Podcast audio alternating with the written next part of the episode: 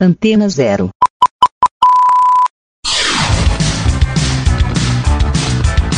Começa agora na Antena Zero. Let's Go Skate Radio.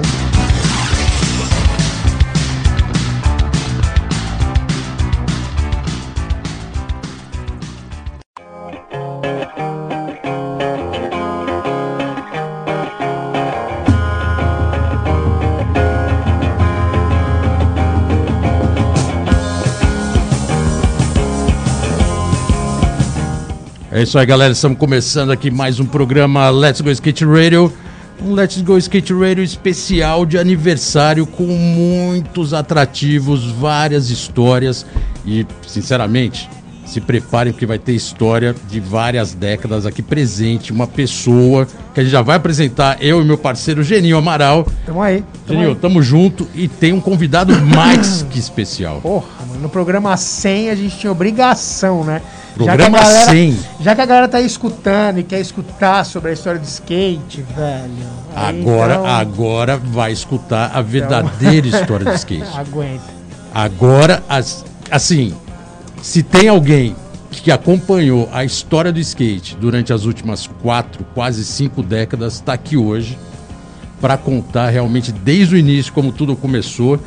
E programa 100, como o Geninho colocou, comemorando quatro anos. Porra, quatro anos, velho. Quem diria, hein? Caraca, hein, Geninho? Quatro Começamos anos. hein? aqui, né, Bolota? Parte 1. Tal, Parte Fábio um, programa- Luiz, parte um, programa pai, um. Aí tal, não sei o que, mano. E hoje é o 100. Caraca, mas isso não quer dizer que é o centagésimo aniversário. Quer dizer que é o programa 100, quatro anos. E vamos, A gente né? vai contar a história lá da década passada, das décadas passadas. E vamos apresentar, né? Porque o programa 100, Chama, quatro velho. anos é mais Que, que especial. prazer e que, mano, satisfação, velho. Galera, estamos aqui hoje com Cezinha Chaves. Cezinha, brigadão aí pela presença. Pô, maior prazer, tô aqui, Puta com meus, correria. tô aqui com meus amigos Fábio Boleto e Eugênio Amarramão. Grande, Cezinha. Obrigado, Cezinha, por ter colado, cara. Porra, animal. Cezinha, além de ter colado, decolou hoje do Rio de Janeiro. Veio especialmente pro programa. É, a gente não pode deixar de agradecer aí os parceiros que entraram com a gente nessa jornada, né? Que viabilizou esse programa. Obrigação, né, velho? Pô, Agradecer a ONG Social Skate do Sandro Testinha, que Testinha, ajudou muito, viabilizou as comentários, passagens pro Cezinha estar aqui hoje. A gente faz questão de frisar isso, porque realmente o cara, na hora que a gente comentou com ele, ele falou: faço questão de ajudar, como eu ajudo, emito as passagens. Na hora, o cara já É, cara. estalou o dedo, as passagens chegaram aí. Valeu, Tem skatista e tem skatista, né, velho? Porra. Sem, sem palavra, né, cara? Sem sem palavra, palavras, né? sem palavras. Pensando por, por que é, já, já, já arrebenta, né? Ainda mais essa jogando, de jogar na mão aí, foi de, é uma coisa que não es- não espera, né, cara? Irado, Animal, né? Não, irado. Não, o cara sem palavras. E também, para finalizar, agradecer também a Nil, que ajudou a gente nessa jornada. Brigadão aí a Nil, New Skate, que hoje é New... Culture. New Culture. Valeu Isso aí, aí. Abrão. Tamo junto. Abrão, velho. Abrão firmeza, Quanto botou, tempo, botou uma, aí, botou, aí, botou uma, uma, vamos dizer assim que uma, uma energia aqui para o Jogou uma programa energia programa 100. E o pessoal da distribuidora Skate 2, que também está tá com a gente há um tempo. Paulo. Muita energia, né? distribuidor da Muita Bonis e, energia. e Bonis e marcas afins. Então vamos lá começar o programa? Por favor, velho. Eu tô programa mais aqui 100. pra escutar do que trocar ideia, velho. Cezinha, brigadão novamente, começando o programa. É, puta, Cezinha, na boa, é, tem tanta história pra contar cara, do seu envolvimento com o skate, porque realmente a gente costuma colocar que a história do skate passou por você e na verdade começou com você a história do skate no Brasil. Estamos falando de 1968, é isso? É, naquela- Primeiro contato com o skate? É, naquela época não era skate ainda, né, cara? A gente chamava de surfinho, né? Porque a gente né, via nas revistas de, surf, né, cara? Aquela anúncio da canoa surf, caramba, e a gente sonhava, né? Tinha aqueles vídeos de surf também, filme de surf, não era vídeo, era filme de surf. Tá. Sempre tinha uma partezinha de skate, né? Que a gente tentava emular os, o surf através do patinho. Eu me lembro que meu primeiro surfinho era um patins de estrela com roda de borracha. Me lembro das calotinhas vermelhas, a gente dava no arpador, quando o arpador ainda era aberto. Eu tinha um pranchão 9,8. E a gente ficava tentando fazer aquelas curvinhas, Greg Williams ali, na bundinha. Estilo, sur, estilo surf. Totalmente surf, cara. Os cutback pra cá, os cutbackzinho pra lá. Pezinho, do, pezinho dobrado, coisa e tal. Aí essa foi o primeiro contato que eu tive com esse O brinquedo. cabelo já era meio assim, compridão de surf, assim, Claro, parafinado, lógico, tudo. Eu não, eu não passava parafina que saía mesmo, né? Mas enfim. Mas já era cabeludo na época, né? Surfista não, não, surfista todo era cabeludo naquela época. Era um estilo de vida, né? Exatamente. Assim Tinha um como- termo, estilo e um estereótipo, É, né? assim como de repente evoluiu o, os- o skate, né? O skate também passou a ser um estilo de vida, que não era antigamente. Sim. Era só um brinquedo. Como era o ioiô, quando era bambolê, foi e morreu. Aí quando surgiu mesmo, quando emergiu, o bagulho virou mesmo skate de verdade, aí, cara. Eu, pô, eu, eu custava. eu- O meu primeiro skate de verdade foi em 74, né? Que um amigo que morava lá em Saquarema, morava em Saquarema nessa época, trabalhava com pastinha de surf. Ele voltou da Califórnia com umas novidades. Primeiro era uma, uma- um eixo que ele trouxe especialmente para skate, que era o Tracker Truck. Ele trouxe também umas Road Rider, que é a primeira roda sem bilho, de rolamento. Cara, quando eu li aquilo, eu cheguei, cara, pirei com aquele bagulho. De Rider era, era a roda no momento, né? Aí o cara chegou, não, mas tem mais aqui, tem essas duas revistas aqui que eu trouxe. Eu cheguei, que revista? Uma revista de skate, cara, que é a Surf Publication que publicava. Aí o cara trouxe duas revistas.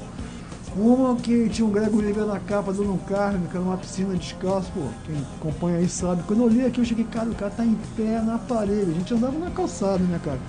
O, o terreno da gente era calça, entradinha de garagem, entrava na garagem e saía, né? E aí o outro ele falou, não, Cezinho, os caras estão fazendo pista de skate. Eu cheguei, como assim pista de skate? O cara tinha skate park, the future. Aí numa dessas idas e vindas pro Rico, eu trabalhava com roupas de surf, acampamento, eu fui para lá em São Cristóvão para comprar resina, poliéster, né, fui livre. Aí em cima do balcão tinha um jornalzinho do, do- do saudoso Sérgio Muniz, chamado Jornal do Skate, e tinha uma matéria com o Skateódromo de Nova Iguaçu inaugurado. Eu cheguei, que skateódromo? Que bagulho é esse, meu? Então, peraí, peraí, vamos, vamos numa cronologia aí, porque isso é interessante, né? Caralho, pra caralho. O velho. skate você viu e começou a, O skate que você colocou aí é o skate que você considera o skate de verdade, 74. Exatamente. E de repente já tinha um jornal do skate do Sérgio Muniz, que, querendo deixar um pouco mais claro, era o único informativo da época, que era um tabloidão, um jornal É, mesmo, exatamente. né? E que circulou durante bastante tempo, Bastante tempo. com muita foto. Ele, fotogra- ele era um fotógrafo pô, compulsivo, né? Aquele E esse fotógrafo- jornal já existia. já existia. E você não época. conhecia? Eu não conhecia. Eu não conhecia o Sérgio Muniz. Eu conheci Tá. o Sérgio Muniz quando eu comecei a andar de skate. Ele já estava lá entomado com a galera. Naquela historinha, já sabe essa história do cara. Enquanto tava que pega a mão. Mas enfim, aí eu, pô, já tinha, quando eu vinha pro Rio, eu trazia o meu skate no carro, né? Pra de repente descer numa ladeira cedo, que a gente tinha umas ladeiras boas no Rio, que a gente costumava andar, aquela de lixa de lixeiro, né? Que botar a mão no chão, coisa e tal. Eu cheguei, pô, cara, tô aqui em São Cristóvão, vou chegar até Nova Iguaçu. Quando eu cheguei em Nova Iguaçu, cara, procurei o caminho, sobe o viaduto, desce o viaduto, quilômetro 13, não sei das quantas. Tinha um mapinha lá de como chegar. Isso era 77, 76. 76. Aí Boa. quando eu cheguei lá, parei o carro assim, saí do carro, aquele pensamento de surfista, né? Totalmente surfista, olhei assim, cacete, lisinho, quebrando por dois lados, sem vento, sem crowd e com luz, tô dentro. Meu. Aí depois dali eu virei pistoleiro. Lancei a Surfcraft, que já era minha marca de acampamento, transformei em uma marca de skate. E aí não parei mais. Quando no ano seguinte fiz o primeiro campeonato brasileiro de pista, em 77. E você chega nessa pista de Nova Iguaçu, que pra você era uma novidade, ela já tava lá. Tinha uma galera andando, já tinha um pessoal andando na pista. Tinha, cara, a pista. Já tinha uma foi, cena rolando por ali. tinha, a pista foi uma conquista do- da galera local, através do China, né? O China, que é um cara mais velho. Tá. ele já tinha o carro dele, né? Mandava bem, foi na prefeitura, convenceu o prefeito de construir uma pista, porque do lado da pista, cara, tinha uma super ladeira, ninguém ficava andando ali como todo mundo andava, aquele skatinho de brincadeira. Só que o skate antigamente era Nose Willy, Teu Willy, Bananeiro. Eu cheguei, cara, aí não é pra mim, né, cara? Eu sou surfista. Eu quero dar batidão, quero dar fazer Quer andar um milhão, surf, quer é. andar milhão. Quero andar fazer um surf, no, surf de asfalto, né, me chamavam antigamente. Aí os caras conseguiram fazer uma. Cara, hoje em dia tu vê a pista, pô, tu, eu nem considero, mas na época, cara, eram duas colheres, uma colher mais funda e uma colher mais rápida, que Um, tá um até- reservatório é, grande, que gigante. Tá lá até hoje, né, cara? e tá É lá até hoje. né? Primeira pista da América Latina. Ninguém fala que o Alphaville foi antes, não sei o quê, mas a Alphaville estava. Se estava pronta, era fechada só para alguns sócios, não era pública. É, né? vamos, vamos dizer que rolou um momento ali muito louco, né? Que foi É. o momento da explosão do É. skate surgindo. Automaticamente as pistas pipocando uma aqui, outra ali. Não pipocando no sentido de quantidade, mas, pô, já era uma primeira. Nova Iguaçu. Aparecendo, né? Alphaville já estava surgindo e a Wave Park também a caminho. Então, assim, tava rolando um movimento para realmente a expansão do skate, né? Não, lógico. Rio Grande do Sul também, os caras fizeram o Parque da Marinha, fizeram a pista do Suel, fiquei, conhe- eu fiquei amigando os caras do Sul, Rio Grande do Sul, cara, dizem que aquela desenho ali foi do Tony Alves, caramba, pô, pirei com aquela A pista, do. né? Qual a do? Suel. Da Suel. Da Suel. Suel Skate Park, mas aquilo Ah, é parte antiga, né? Não é a parte nova, né? E ali, pô, aquela ali era tudo, tudo mato, né, cara? Abandonado, a gente ia de Kombi pra lá pra poder andar. Eu fui várias vezes pro Rio Grande do Sul, passei no Hamburgo direto. Então já tinha esse skate rolando ali de skate que a gente chama de hoje em dia de transição, né? Tanto que eu me considero, o pessoal até fala mal aí, mas eu sou pistoleiro, né?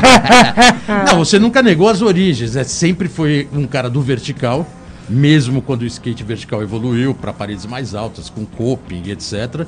Tanto que o lendário presente aqui, Cezinha Chaves, nas primeiras serviços já estava andando em Campo Grande, na borda, já estava andando na Ivy Park, já estava andando em várias Park, quando eu cheguei no Evi Park, cara, minha cabeça eu acho que deu umas, umas três rodadas no cérebro. Quando eu cheguei a ver aquilo ali, cara, que eu vi passar o Evi Park, cara, pra gravar o Nas Ondas do Surf, né? Que foi o filme que o livro Bruno fez, que, cara, eu não sabia que eu tinha feito. Não tinha, não tinha noção, cara. Eu já andava num bagulho que era. Um reservatório, Uma né? um, bank, né, um banks, né? Eu me lembro, cara, que o primeiro carve, que eu até virei poxa do, do, do filme. Quando o primeiro carve que eu fui dar no, bol- no bolsão, cara, que eu fiquei naquela posição do Grego Ivan em pé na parede, eu cheguei, cara. O G, a a força G, a força de gravidade, eu cheguei, vai, o skate vai quebrar o meio, as rodas vão sair, porque era um bagulho muito forte, cara, muito. Cara, o peso que tu sentia ali fazendo aquela curva. Aí eu consegui fazer a curva e, pô, deu uma batida do lado de lá, eu cheguei, pô, cara, de novo. Aí fui de novo, de novo, de novo. Aí bateu a adrenalina, Vício, não né, parou. cara? fiquei, é fiquei viciado aí no Wave Park. Isso bolzão, não bom médio, bolzão, né? Bolzão Bolzão, mesmo, bolzão era aquele- casca grossa. Só que eu dava de carga tipo assim, né, cara? Não dava Tá carga fora. que nem os loucão, né? Dava Anos carga- 70. Tá louco, velho. Eu dava carga naqueles loucos. Pô, o Pedrão dava os carros lá em cima. Eu dava pelo meio assim, já, pô, vou morrer, cara. E rápida pra caramba, né? O bolzão era muito rápido, né, E cara? era tipo assim, cara, ele não era flat, ele tinha uma inclinação pra baixo. Se tu É. acabava, tu tinha uma inclinação, né, cara? E tinha os caras do lado de dentro. Por isso que a andava. gravidade pegava, né? Porque você Pegava. dropava uma- um, um fundo que de repente subia a transição Então, mas agora me, veio um bagulho na cabeça que eu preciso perguntar pra vocês, velho. Tipo, se a gente tivesse nessa época uma evolução de material, um eixo bom, um shape mais largo e tal, seria mais fácil? Porque, cara, vocês andavam com os Lógico. bagulho, mano. Lógico. Porque assim, como que você, que você falou pra vocês entrar na parede pra fazer o carving? Então, porque no- o bagulho, ele, mano, você vai ter que ir no feeling. Sim, sim. Com um shape mais largo, um, né, um eixo mais... Ia, ia fazer toda a diferença, né? Ó, Uma joelheira que fun- funcionava. Que a gente Puta, dava- aí também tem os equipamentos, além de joelheira tudo, tem os vôlei, né, cara? Joelheira de vôlei, quando soltou. Joelheira sem casquilho, só de espuma. É, a gente dava aquela rolada e pra não, não se ralar muito, né, cara? Aí, Pô, aí eu fiquei, pô, a primeira vez que eu vim pra São Paulo, na verdade, foi fazer uma matéria no, na Alphaville, quando eu trabalhava na Brasil Surf ainda. Aí eu conheci o Chap e conheci o cara. Eu falei, cara, esses caras são skatistas, os caras andam pra caramba. Eu fiquei, pô, fiquei de boca aberta com os caras, cara. O nível dos caras naquela época, ainda mais o Chap, né, cara? É, o Chapa era, é, parecia gringo, né? É, né? Já tinha, já impressionante, tinha né, um jeito de andar Aí diferente, quando eu fui né? na Wave Park, pô, conheci, vi o cara andando, vi o Jill andando, vi o Formiga andando, cheguei, caramba, cara, será que eu vou conseguir fazer alguma coisa próxima a isso algum dia, cara? Mas as fotos suas que saiu na Brasil, aí já estamos falando um pouquinho mais pra frente, Brasil Skate, você já tava com fotos que eram numa borda, andando Mas no nível da época. Já tinha passado o tempo, né, cara? Não, já tinha passado tempo, mas já Em- tava em- evoluindo em dois pouco anos- tempo, né? Em dois anos você já consegue dar evoluída. Já tinha uma roda Kryptonix boa, sacou? Tinha um eixo legal, mas... O skate E quando que começou a evoluir os equipamentos? Joelheira, cotoveleira, porque isso é primordial, né, mano? É, começou, acho que eu acho assim, no finalzinho da década de 70, pela 80. Pega as revistas você vê, né? Começou a surgir primeiro aquela. Era o que? Hector ou não? Era. Tinha as Norcon, antes das Norcon, tinha as né? Norcon. Capacete, aquele capacete Cooper, que era feito de, pô, um, sei lá, um papelão com plástico. O Protec veio depois, então. O Protec Ah, veio depois, então. Anos as 80, Norcon, final dos 70 ali. primeiro veio as Norcon, depois veio as Hector. entendeu? Não, é bem louco que a gente conta uma história que, lógico, não é precisa, mas tem a lenda de que quem trouxe a primeira evolução que o Genil tá colocando do skate maior, equipamento mais sofisticado, foi o Bruno quando voltou a primeira vez dos Estados Unidos, que aí foi até a explosão na mídia, né? Bruno volta, Bruno Brown, né? Sim. Falecido. É, exatamente. Falecido Bruno Brown, né? Que ele skate na veia. Mais E que na aí ele veia, me né? aparece nas revistas e jornais, Bruno, o novo skate mundial. Ele traz os eixos mais largos, shape mais largo, equipamento joelheira com casquilho. E ali o skate toma outra proporção. né? É, porque a evolução muda, né? Não, lógico. Total. É, cara, eu- tipo assim, hoje em dia, né, o skate chegou a um ponto, né, que todos os. Eu não gosto de falar, mas eu falo deck, mas vamos falar shape pra ninguém poder ver. todos os shapes são iguais, né, cara? Mesmo nose, mesmo tail, não tem Os, modificação. os atuais, sim, né? sim. Na nossa época tinha experimentação, com mais bico, menos bico, mais T, menos T. Então, Mais gente, largo, um pouco mais- A gente experimentou muita coisa até chegar a essa forma final, entendeu? Então eu peguei um pouco dessa, dessa raiz de vocês quando a gente pegou dos anos 90, né? Quando virou dos anos do, do, é, 80 para 90, de começar o nose, de começar a- a- o skate mudar, de O ter dois mudar, tails, sim, né? Porque sim. não, Não, tinha. cara, o lance que eu- uma coisa que eu achava louco, cara, que tipo assim, o tamanho do nose era maior do que o tamanho do teu. O tamanho. É! Como é que pode isso, Cezinha. cara? Um quarto de polegada maior que o nose que o teu. Tipo assim, a gente não pensava isso na época, entendeu? Era tudo novo, né? Era um bagulho de descobrindo, você ia Ah, descobrindo, vez- cortando e usando. É, Roda mudava, crescia, fechava. é torneava eixo e Via, fazia. via cônica, depois via double cônica, depois via redondinha, quer dizer, foi muita experimentação que de repente chegou até É, esse ponto hoje em dia que parou. Não tem, né? Mais de uma mais. década não tem um desenvolvimento, né? De diferente de algum material, alguma coisa que é tudo mais só do mesmo, né? Só mesmo se você encarar o skate downhill, né? O DHS, cara. Aí já muda, né? Ali tu vê que é skate top ali, como se fosse Fórmula 1 ali. ó, ó, Só o capuz deck dos caras é feito de Kevlar ali, o caramba, equipamento dos caras, tipo de roda, tudo os eixos. Que é velocidade, né? Cada vez mais. Mas e- então, mas são os caras que evoluíram mais foram eles, né? O skate que ficou assim, porque, cara, eu acho que o skate chegou uma época que ele ficou rápido uma pra caramba e depois ficou lento. Quando chegou o street, cara, o skate ficou, cara, o cara vem a 3,5 km por hora, dá um. pum, cai e desce e para. É, mas esse já é o street anos 90, né? Ah, Se pegar os anos moderninho, é, 80, mais já era um pouco mais, né, Não. boneless, era usava Velô, era mais madeira, velô. um pouco o dos anos velô. 90 é técnico puro mesmo, Não, ficar dando É um velô pra 10 época, né? Quando você vê o vídeo hoje, você fala, caramba, parece que tá tudo mais lento. Mas assim, pra época, era realmente rápido Não, pra eu- situação de skate, Eu né? apresentei, eu botei no ar outro dia no, canal, cara, ó, Ladeira da Morte. Aí tava o dia assim, primeiro quarto campeonato de street skate. Eu cheguei, pô, Márcio, é isso mesmo, street skate? É, nessa época a gente chamava street skate. É, tudo era street skate, Não era era foda. downhill ainda, não era street, cara. E eu Era- no, nose de, de quatro dedos, um bico, entendeu? Totalmente diferente. Quando eu vi o Fernandinho Batman andando, cara, eu falei, cara, inacreditável que o moleque fazia. Ele dava, ele botava fazer handplant na guia, fazia É. bônus na guia, subia na parede Foi o começo do street, né? Do Brasil ali bombando. Eu cheguei, Mas pô, eu queria cara. até voltar um pouco, o... já que você falou do street, é, duas observações. É, A gente vai colocar a música agora, isso pode ser, né? Ou, ou mais pra frente? É, porque aí eu concluo, a gente coloca um som agora, só pra dar uma equilibrada aqui nessas histórias, que vai ter muita coisa Porra, contar. velho. Só que a gente vai chamar uma música que foi referência no começo dos anos 80, que você selecionou a dedo. Segura a playlist Que é uma do música que Cezinha, eu gostaria velho. que você apresentasse e até por quê. Que Não, foda. isso aí, pra mim, era um hino, né? Que eu morei na Califórnia, de 80 a 81, morei na Califórnia, vi essa banda aí no Musical Gogô, quando o primeiro disco que eu tava lançando. Até hoje eu tenho os últimos discos dos, dos caras, os caras pra mim são fogo. E o hino, cara, pra mim na época era Los Angeles, né? Que eu morava lá em Los Angeles com a banda X. Então é isso aí, galera. Vamos ouvir Ex Los Angeles e a gente já volta.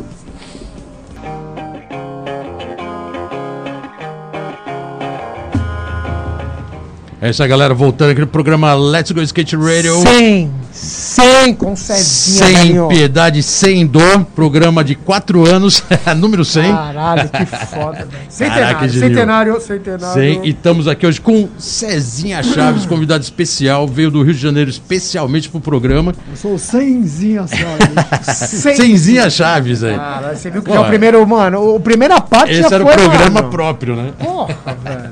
Irado aí. Mas antes de começar a música, a gente deixou no ar uma- um, um lance que eu queria colocar, porque, cara, quando eu comecei a andar de skate em 78, molecão, quando eu pegava esse jornal de skate, você já tava andando de barba, assim, aí.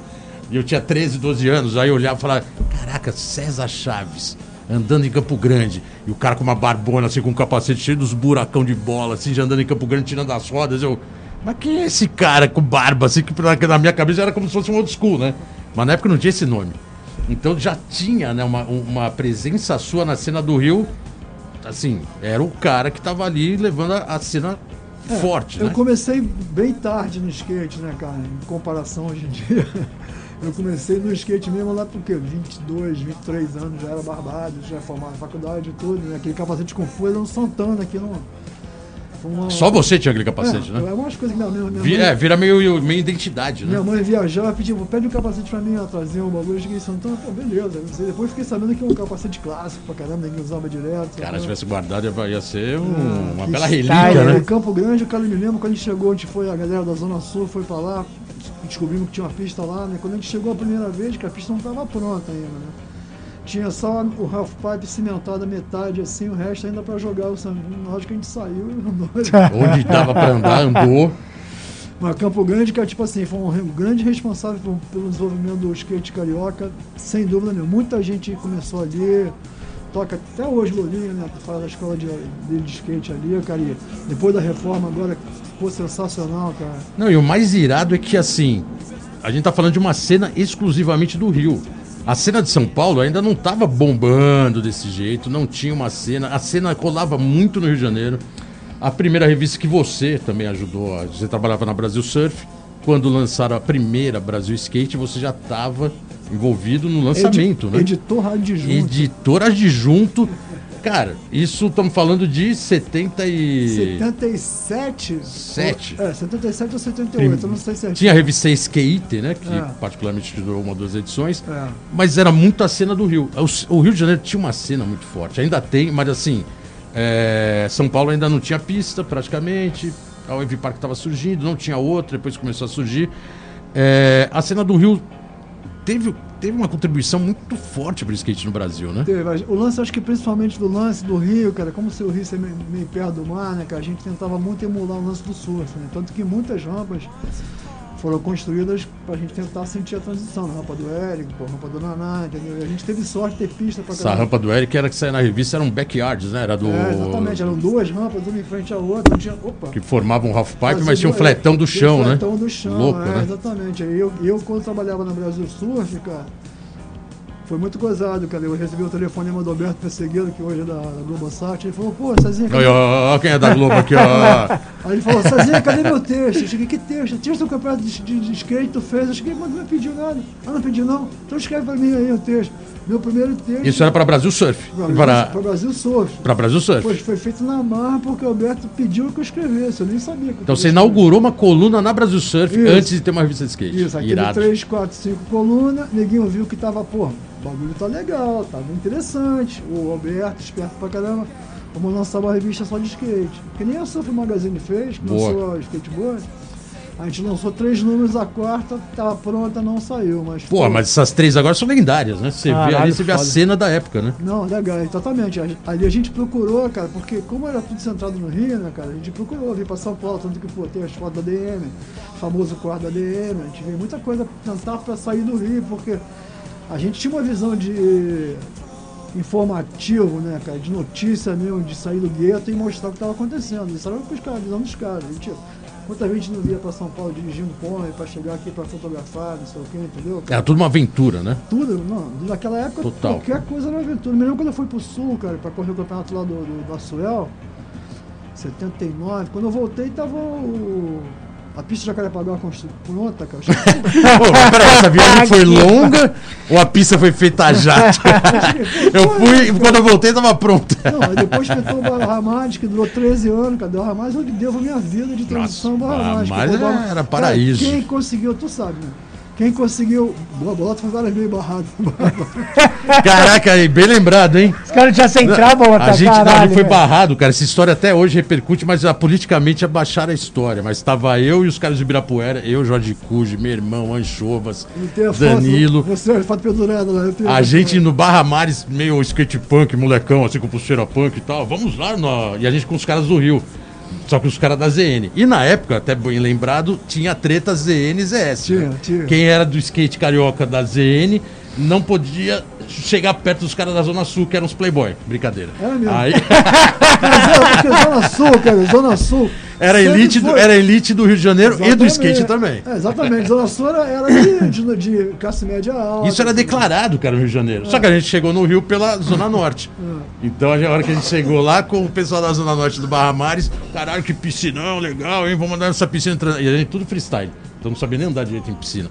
Aí chegam os caras lá, olham feio pra gente e mandam o segurança expulsar a gente da pista. E era um condomínio, né? Particular. É o condomínio particular. É, né? E era porque não tem mais o bom, né? Então É, só tem tem. o bom, mas tem, 13 tem um condomínio, né? 13 anos lembro de serviço ali. E a transição começava, tinha duas transições. Uma transição começava com acho que 50 centímetros e acabava com no fundo de 4 metros e 20. Então tinha, era toda torta, cara. Mas era animal, era Eu puta aprendi, paredão, eu, né? eu aprendi a andar em transição ali, porque cada parede era diferente uma da outra, cara. Não tinha essas duas paredes iguais, entendeu? Então, pô, pra tu andar. Cara, me lembro que eu, cara, eu, Mureta, andando ali, levamos o bigo, cara. Depois de falar pra cá, gravando. O bigo não conseguia fazer crave, cara. A gente botava. Aí, novamente. Porque o cara era Pipe, né? O cara era, era cria do frisava Ralph assim, eu frisava, agora que ele tinha um patrocínio que eu não lembro, né? Desse, dessas, dessas marcas assim, B, classe B. Aí Nova Norte do Bigo, Bigo tentando fazer a curva, cara. Caraca, o- tirava uma onda. Pô, cara, o Barra Mais foi Mas fala, fala o Coping como é que era. O Coping era gigante. Não, o Coping. Era um cara, caso à parte, cara. é. O Coping era duas vezes o tamanho de um Coping normal hoje. é. Era como É, três Coping blocos um em cima do outro. Caralho. Não, sério, era um é- animal. É, É. naquela época eu usava, a gente usava o tal do Pizza Deck, que era uma lixa grossura. Que era aquela de ferro vermelho. Pra não sair o pé nem fudendo, né? É, não, tipo Chegasse na assim, canela, arrancava a canela. Era É o que eu foda. falo, é o que eu falo, cara, pra galera, pra galera hoje em dia, cara, se tu não deu um carro na vida, não deu um grind, tu não sabe o que é skate. Porque, cara, dá um grind naquele copo do do Barra Mais, Nossa. Por sorte, tiraram o Coping depois, no final da história. Eu não gostei. Eu não, eu não gostei. Olhava o mudança. Coping, assinava o cara, olhava o Coping e falava, acho que eu não vou chegar lá, não. Vou descer, vou dar o cabo embaixo. Mas o o, Coping- Coping era, o Coping fazia sombra. De tão grande que era. Caralho, tirava o fazia a sombra, onda, agora tirou o copo, tu chegava assim, ah, eu vou sair, pô, cara. Aí, aí não tinha o Coping e falava, puta, vou sair voando. É, isso aí, cara. Pô, que isso. Não, o Barra Mares realmente. E o Rio de Janeiro, aproveitando a história do Barra Mares, foi um paraíso durante anos, dos condomínios ali da Barra, principalmente. Quase, não vou falar todos, mas muitos tinham pista de Muito skate, tinha né, cara? skate. Riviera, Los Angeles. Mandala, Los Angeles, pô. E vieram o verdinho lá, animal, né? verdinho, Cara é, verde, Aquela pô. fotinha do overall. Exa- Assine o overall. Assine o overall cabelo- com o cabelão. Cabelo poodle. Cara, cabelão, assim, um Black Power na época. Não, irado, né? Várias pistas. Você fazia uma turnê na Barra da Tijuca, É nos condomínios, pontões. É, andava- pontões da Barra não tinha pista lá, pra caramba, é, espalhada, é. mas na, na Barra Nos tinha condomínios muita, né? tinha tudo Tinha, style. é. Animal, isso aí realmente foi uma época Mas é do Rio falei, que quebrou, ali, né? Porque o skate, cara, sempre teve muito ligado ao surf no Rio, entendeu, cara? Depois é que a gente começou a ter essa linha de skate com surf, não sei das coisas, mas você vê que na Califórnia, nos Estados Unidos, lá, nos Estados Unidos em geral, na parte costa leste, costa oeste, norte ou sul, os caras pegam onda, cara. O próprio pessoal do Zibola, o Tony Alva pega onda até hoje, né, cara? Lança até, tem até marca de prancha, né? Não, o cara lançou, pô, tipo, tem que mandar essa. Alva Surfcraft. Eu Alva mandei pro cara aí, Surfcraft. Surfcraft é mesmo, eu vou liberar pra tu aí, cara. Volta- voltando um pouco, falando da Surfcraft, já que tá- você falou aqui, a gente não aprofundou, mas acho que é interessante. aí. É, foi praticamente uma das primeiras marcas de skate do Brasil, né? Anos 70, Surfcraft, ali tava com uma DM, uma É, já tinha. Norte. ma- Cara, a marca tinha RK, eu acho, né? Que eu chamava de ruim pra caralho. É, ruim pra caralho, mas era RK, tinha, uns- cara, tinha uns anti-freestyle. É, foda. Era... RK, tá RK. que era cópia igualzinho do Bennett, cara. Era chupadaço o bagulho, cara, entendeu? Mas a sua tinha uma marca que tinha uma pegada até meio psicodélica, né? Começava do logo, É. os shapes eram bem mandados, né? Exatamente, exatamente. Acabamento. E eu tô falando isso porque eu era bem pivete e mandei. Eu só vou falar agora em aqui, hein? ninguém sabe. Mas eu cheguei a mandar, cheguei a mandar uma carta lá pra pedir adesivo. Falar, pô, esse adesivo dessa marca é legal pra caralho. Acho que eu vou mandar uma carta lá, vamos ver se o dono dessa marca manda de volta. Aí botei a carta selada dentro, né, pra mandar de volta. Passou um mês e meio, chegou a carta lá com adesivo. Os adesivos? Não sei, não sei quem postou, mas a carta da Supercraft chegou. o adesivo vocês não sabem, cara. O adesivo era um, era um que eu botava no papel, botava um, um como é que é, aquele Contatic? contato O transparente, transparente. recortava e mandava. Não tinha adesivo. Porra, eu nem, eu, eu nem, eu nem lembro, mas assim, eu acho que tinha aquele fundo azul do Contatic no fundo, sei lá. Acho Não que... tinha adesivo, não tinha de fazer adesivo naquela época. Que isso, cara? Porra, mas É pelo menos e hoje. atendeu, atendeu um, um, Caralho, um e- paulista E, né? voltou por carta E tranquilão. voltou com os adesivos, colei no skate lá, falei, Eu ó, recebia muita recebi. cara naquela época, tinha, Que a gente legal, recebia. Tinha essa cultura, né? Tinha, cara, eu me lembro que eu, quando me mudei, que eu tinha uma, uma, uma, uma mala cheia de carta, cara. Solicitando adesivo, Pedindo, falando da marca. Ideia, era, era mais. Não era tipo assim hoje em dia que tu já bata ali o carro reclama em cima, não. É, era, era uma forma de você ter o contato com a marca, né? Não, lógico. Agora não, eu tô falando isso porque, por incrível que pareça, a carta voltou com adesivo. Eu velho. fazia isso direto, eu escrevia, eu aprendi a fazer uma carta padrão que eu mandava pro, pros caras do surf. Pô, eu gostei muito dessa marca, você tem Eu recebi adesivo direto. Cheguei, pô, cara, eu, eu faço caras, os caras me mandam, vou fazer mesmo para Não, era, era uma né? cultura que tinha na época, porque eu, até tempo atrás, no próprio skate 80 tinha muito isso, né? Mas você mandava também nos Estados Unidos, os caras te mandavam a, a carta cheia de adesivo. adesivo ah, legal. E era o contato que você tinha da marca, a marca que você gostava. Cultura, e, o, né? e, são, e no Brasil, algumas fizeram isso, né? não todas, até aqui elogiando o trabalho da Supercraft, que foi uma marca que anunciou, teve um nome, e era um, uma marca com nome surf. Mas até aí ninguém. Não, época, como teve a Prisma em São Paulo, né? É. Que era uma marca que veio do surf também.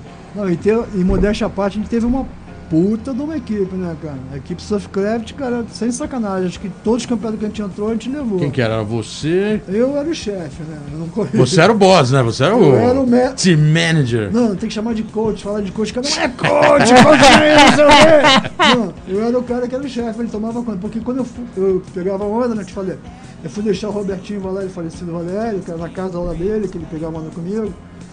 Aí tinha os moleques andando com surfinho, né, cara? Com skate solto pra caralho, mas andando pra cacete uma ladeira Maria Angélica, que era bagulho era assim. Aí eu, pô, cheguei buscar ponte de skate. Eu cheguei, pô, não consegui nem ficar em pé de skate, que o skate balançava pra caramba. Aí comecei a conversar com os caras, botei, criei uma equipe, cara. Aí botei Marcelinho Negro, o irmão dele, Luizito Negro, o Alexandre Calmon. Calmon, meu irmão, aí, chacrinha, porra. Aí a gente tinha uma equipe, cara, que a gente treinava pro campeonato, né, cara? Então tinha uma área que a gente montava. Não, era, era os caras de ponta do Marcelo Neiva dava muito. O Marcelo Freestyle, né? sensacional. Dava cara. muito, o irmão dele, eu lembro de nome. Da, da média. Do, do, aí a gente montava uma área parecida com esse campeonato, o que, que era? Um high jump, um bote bote. Marcelo Neiva ganhava todos os campeonatos. Né? De freestyle ele era, era tipo campeãozinho da época. O campeonato da Luau que teve aqui, pô, ele ganhou. O Calmon era o que? Era street? Tudo, não, tudo era. era não, não existia não street. street. Era freestyle. freestyle. freestyle. Que é. louco, era o, skate, era o skate mais fino que era daí. Skate. É, Puta, é, que animal. Ó, falando, mano, vamos chamar os parça, né? Pô, é boa ideia. Vamos chamar um parça, que eu acho que até tem a ver com essa conversa agora. Então, Se a gente puder soltar falei, um. Mano, é, boa, boa. Vamos chamar um parça que tem a ver com essa conversa agora. Se puder já soltar, manda o primeiro parça que vai participar aqui do programa. Daqui a pouco a gente volta. Esse aqui? Então, peraí, peraí. Pode ser o. Pode ser o primeirão que tiver aí. Pode ser. Não, Não tá aqui, tá aqui, tá aqui, ó. Tá aqui o Alexandre, tá aqui. Ah, é, Calma o Alexandre. Tá peraí que a gente. Peraí que ele vai soltar o, o áudio dele. É que ele tá. é que... Vamos lá. Fala Cezinha, meu amigo. Primeiro eu queria agradecer e prestar homenagem a você, que sempre despertou uma inquietude, uma reflexão, seja na vida ou no skate.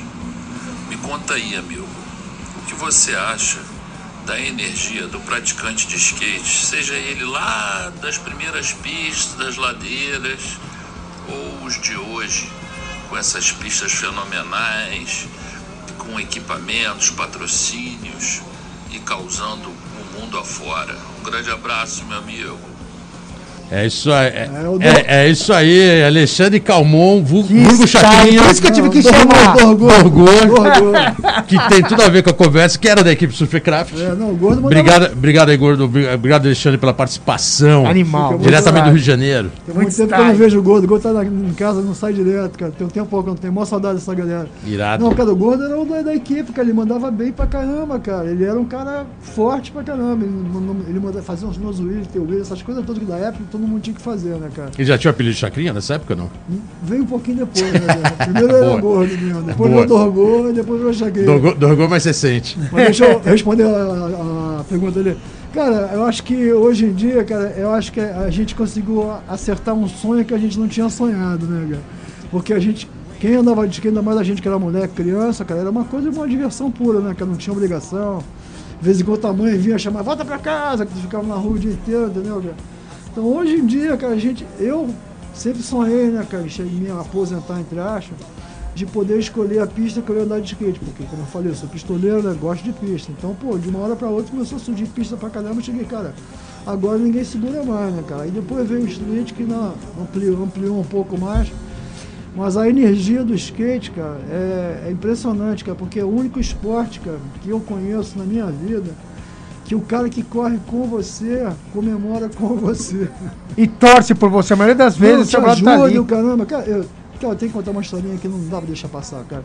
Lá em Praga, o Chris Sen tirou em primeiro e o Volney ficou em quarto. Aí quando ele foi receber o prêmio, cara, ele falou, não, peraí, tá errado isso aqui, o Christian. Chamou o Vonei, vem cá. A Vonei subiu no pódio. Me dá teu envelope de premiação, envelope de dinheiro. Envelope de premiação, toma aqui, eu.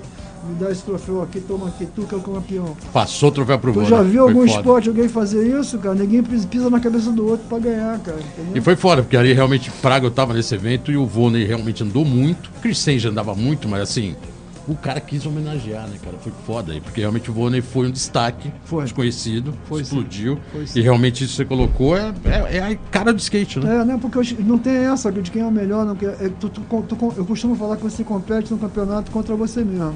Não está competindo contra outro.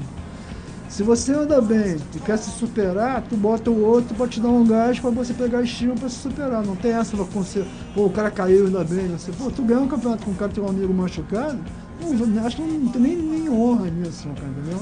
Irado. Caralho, Então- é muito louco você tocando nesse assunto, sabe por quê? Porque eu tava discutindo agora que a gente fez o STO. E, pô, eu fiz os Street League e tal.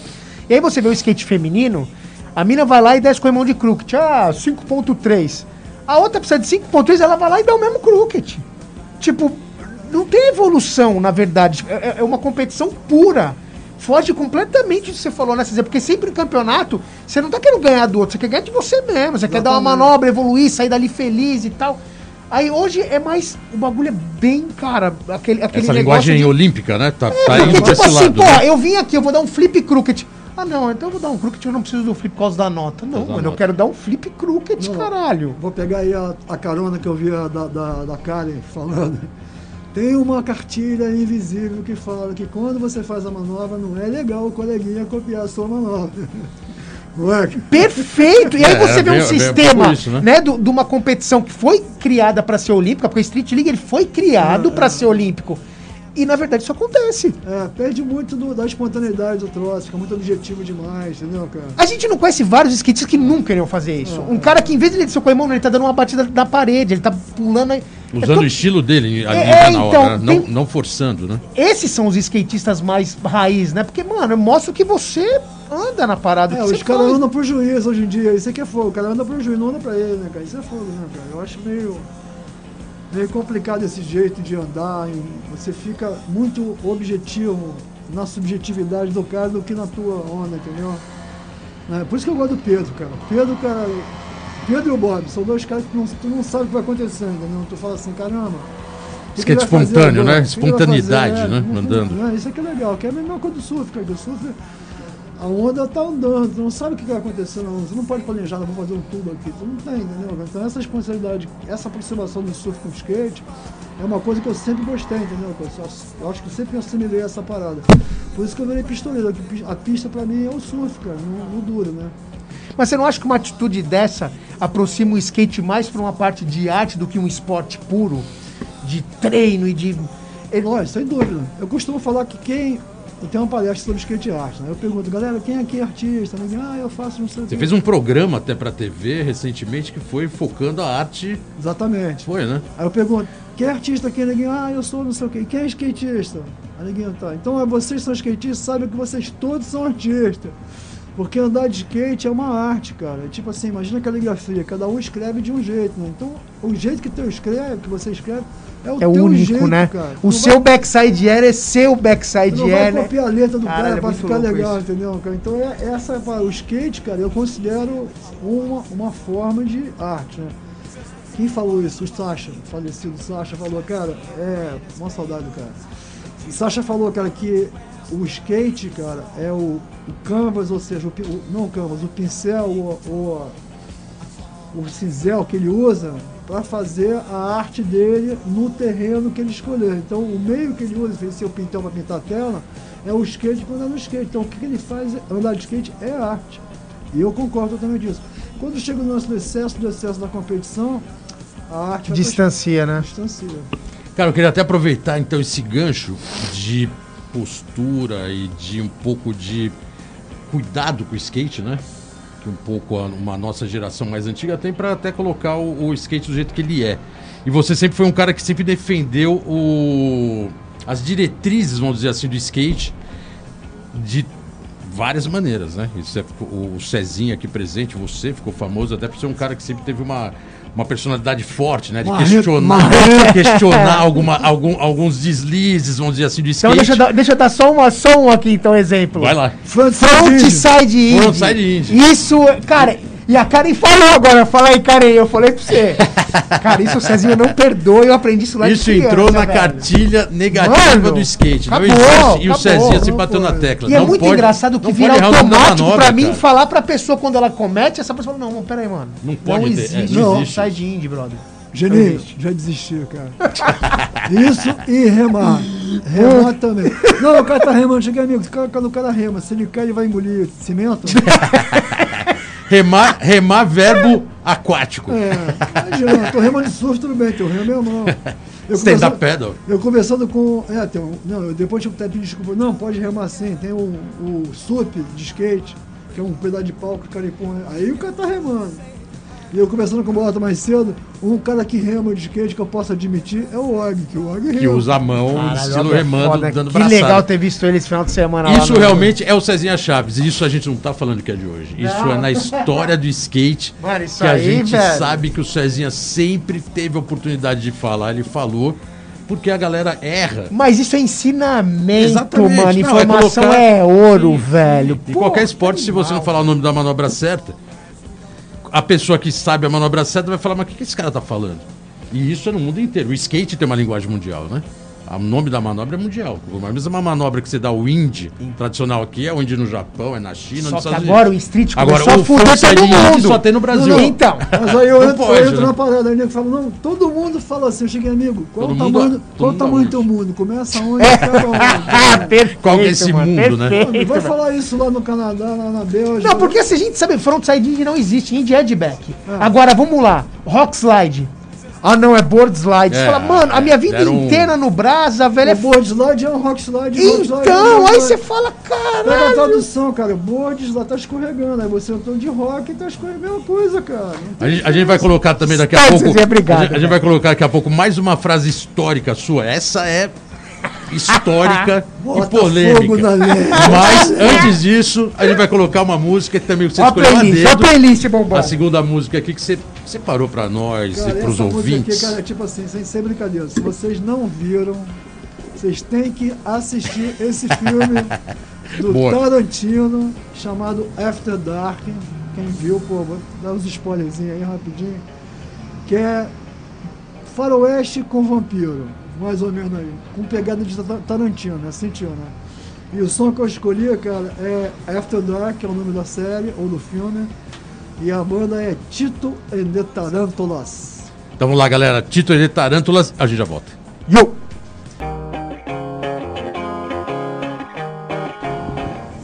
É isso aí, galera. Voltando aqui no programa Let's Go Yo. Skate Radio. 100. Programa 100, número velho, 100, 4 100. anos, especial 2 horas e mais que especial. Mais com que Cezinha especial. Chaves aqui presente. Pra quem tá acompanhando o programa desde o começo, tá ouvindo muitas histórias. 68 pra cá e a gente Escuta nem aí, saiu velho. dos anos 70, hein? Não, Estamos fudeu. Vai anos ter que ter 70 mais uns três programas, mano, Programa duas aqui, horas. acho que a gente vai fudeu, parar Cezinha, você final tem que anos 80, voltar, vai ter que mano. voltar aí. Vai, vai. Fudeu. Emendando a- o que foi falado no- no- antes da música, tem mais uma frase que eu acho que é a sua, que reverberou no skate durante anos, muito antes das Olimpíadas, e hoje tá difícil essa frase. Que é a famosa skatista não é atleta. É verdade. E essa você bateu na tecla durante décadas, né? Skatista não é atleta, atleta não é atleta. Sempre que o skate estava indo para uma conotação muito esportiva padrão, skatista não é atleta, skatista é skatista. Já pulando de lá pra cá nessa época olímpica, como que ficou essa frase? Cara, tipo assim, agora. Na sua perspectiva. Então, agora tem os atletas. Agora existe atletas. Entendeu? Só que antigamente skatista era skatista. Hoje em dia o cara é um atleta que anda de skate, entendeu?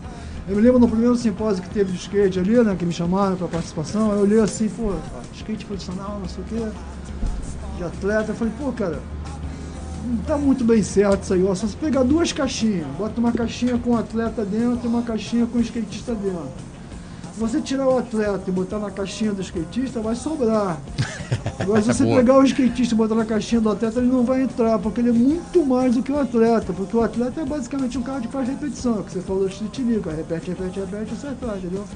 Enquanto que o, o skatista, ele é um cara que, não, que faz arte com o skate. Ele cria, ele.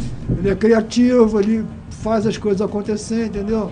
Eu tenho uma, uma teoria que eu gostaria que alguém, algum neurocientista aí provasse pra mim, cara, que quando a gente começou a andar de lado, a gente, a gente anda sempre bilateralmente, né? Carro, bicicleta, a gente faz só de um lado. Quando a gente começou a andar de lado, a gente começou a perceber a, o mundo de lado, antigamente só o surf fazia isso. Essa input que você tem no teu, no teu cérebro, cara, gerou uma série de criatividade absurda. Tanto é que, pô, quando começou a bombar o skate, muitos skatistas começaram a sair, vai virar aqui fotógrafos, cineastas, criar marca, fazer logotipo. Então é... Sempre é além, né? Conceito de criador fudido, é verdade criação, mesmo. Né? É, é. Porque o skatista é um cara que é, ele é muito mais do que só um repetidor de coisa. Um atleta normalmente é um cara que repete. Você pode ter um estado atlético, tudo bem, mas skate na Olimpíada é skate de atleta. Aí eu volto no outro parâmetro. E a Indy aquela Indy 500 lá em Indianápolis, estava motocicleta, aquela motocicleta, porra, toda fodida, toda preparada, não sei o quê. E tem o Hells Angels. Tu acha que os Hells Angels vão deixar de ser Hells Angels porque tem a corrida da Indy 500, cara? Os caras vão, cada um no seu canto, o cara vai correr a Indy 500 e Hells Angels vai continuar andando sem capacete, com corrente, porque é a pegada. O importante, cara, é manter o lifestyle vivo. Esse é, esse é o grande desafio Porque, hoje. Porque, né? cara, tem, eu me lembro muito tempo, teve um, um anúncio, acho que Caixa Econômica, uma coisa dessa, o cara tá na beira do. Uma moça tá na beira do campo de futebol. Aí, pô, esse negócio de futebol aí é bom, né? Dá dinheiro, né, cara? Ah, quer botar o cara de escolinha? Como é que é o nome dele? Ah, não, não nasceu ainda não, tá aqui na barriga. Quer dizer, a mulher tá pensando em já ter o filho pra uma, na escolinha pra ganhar dinheiro. Não pode chegar a isso, cara, entendeu? Quando, é tipo, eu falo, tu anda de skate por forfã virou profissional, não está se divertindo, meu irmão, desiste. Não é skate. Não é skate, é o trabalho, entendeu, cara? Então essa é a diferença que tá, cara. Atleta existe, hoje em dia existe. Antigamente eu falava, não existe. É, tinha uma outra frase sua também que você falava malandro, malandro, mané, mané, mas a gente vai deixar para outro programa. mas o. mas, cara, é. Já, a gente falou bem dos anos 70, 60, você começou os 70, e a gente nem chegou nos anos 80, que eu acho que assim, como a gente fala aqui em off, que realmente é um momento explosivo do skate, da, quase do, do meio dos anos 80 ali, a segunda parte dos anos 80. Mas voltando antes, você foi o cara pioneiro da TV, o cara pioneiro de filmagem de skate no Brasil. TV depois, filmagem de skate. Foi o cara pioneiro na televisão, programa de skate específico. Uh, e foi um dos primeiros skatistas, junto com alguns, a morar nos Estados Unidos no comecinho dos anos 80. Morei com o Cal. E morou ainda com o Cal Tai. Que foi um tremendo skatista importante na história do desenvolvimento do skate geral, né? Não, Freestyle, vertical. Quando eu, vi, eu te falei, quando eu conheci o Cal, eu cheguei, cara, esse cara é um skatista. É o sou. cara skate na veia até hoje, é, né? É, é. Ele Forte. não tá podendo andar, não, ele tá com ruim de joelho, cara. Tá com o joelho meio zoado. Ele tinha né? desaparecido, mas ele apareceu, tá bem de saúde, tá tudo bem, não se preocupa, ele tá na boa, falei com ele. É, ele deu uma sumida da, da, da, da, rede social. da rede social, todo mundo falou, caraca, cadê o Cal? Acho que ele deletou tudo tá, tá no Não, mas tá aí de novo. Tá na boa. E você foi, assim, convictamente pode-se falar que você foi o pioneiro na história de imagem de televisão e vídeo no Brasil. É, como surgiu isso? Acho que é interessante, porque era uma época que era muito difícil, né? Não, Tudo muito caro. Sem dúvida. Ainda mais o Brasil não tinha nessa cultura, né? De filmagem, todos os aspectos, não só no skate, geral, não, né? Não, tipo assim, quando eu comecei a trabalhar no Realce, cara, eu entrei como diretor musical, porque o Robertinho... O que, que era o Realce? Acho que é legal até o colocar Real, um pouco. O tá que, que era o Realce? quem não conhece, o Realce era o programa de esporte de ação, voo livre, depois skate, surf, pessoal jovem, as coisas que faziam, né, cara? Que rolava sábado, era uma hora, depois passei uma hora e meia, que foi vendido por Antônio Ricardo e o Bocão conseguiu entrar na rede Corcovado. Eu me lembro que eles levaram um piloto, cara, lá para a Band do Bandeirante, falaram, ah, tem um programa jovem, não sei o que. O cara falou, amigo, jovem não vê TV. O cara falou, lógico, não tem programa pra jovem. É boa. Ponto, né? Tá na hora de dar um start. Aí né? os caras começaram com esse programa. Aí eu entrei no lugar do Robertinho, que ele foi chamado pra servir exército. E pra que canal que foi o. Foi o... Cara, no Rio era canal 9, TV Corcovado. Depois passou um pedaço em Recife, também no Rio Grande do tá. Sul, ele gravava e mandava pra lá, não era na internet. Né? Bom, naquela época só tinha TV Mandava aberta, né? não existia, não existia TV a cabo. Né? Exatamente. Né? Aí, cara, pousou no meu colo essa oportunidade de fazer, botar música. Eu sacava de música pra galera, viajava, coisa e tal, né? Aí numa dessas, cara, caiu no meu colo a fita skateboarding deles no Stacy Peralta. Quando eu olhei aquilo, porra, eu cheguei, caramba, mano. Isso 82. É, 82 Quando foi lançado lançado. o É, filme. Exatamente. Aí eu pirei, botei várias vezes. Vamos ver um vídeo americano aí, não sei o blá blá blá. Em 83, meu irmão comprou um VHS, eu tive devidamente a capacidade de travar, travei o VHS dele. Eu me lembro que foi, acho que foi em setembro de, de, de 83 que eu fui pra Guará fazer meu primeiro vídeo, cara. Até o, o Calmon Isso deu- era no Campeonato de Guará? Não, Não, cara, uma sessão de Guará. pré-inauguração do Banks. Nem Tá. tinha aquele cimentinho ainda. Tá. O Calmon deu uma força, que ele gra- gravou bastante coisa, dirigiu, ele foi andando, não sei o quê. Ali eu gravei meu primeiro vídeo de skate. Aí fui pedir, pô, cara, o bagulho eu nem sabia como é que fazia, botava duas músicas, três músicas, não sei o quê, mas foi o primeiro vídeo. Eu cheguei, cara, eu sou capaz de fazer isso. Aí os caras ainda estavam no real, comecei a fazer mais vídeo, mais vídeo. Aí os caras chegaram, Cezinho, vai pintar uma novidade aí, espera aí que vai ser uma coisa boa. Aí os caras falaram, olha, a gente vai ter um outro espaço, de segunda a sexta, a gente vai fazer um programa de meia hora, eu quero que você tome conta. Eu fiquei diretor, produtor, tudo lá no bagulho.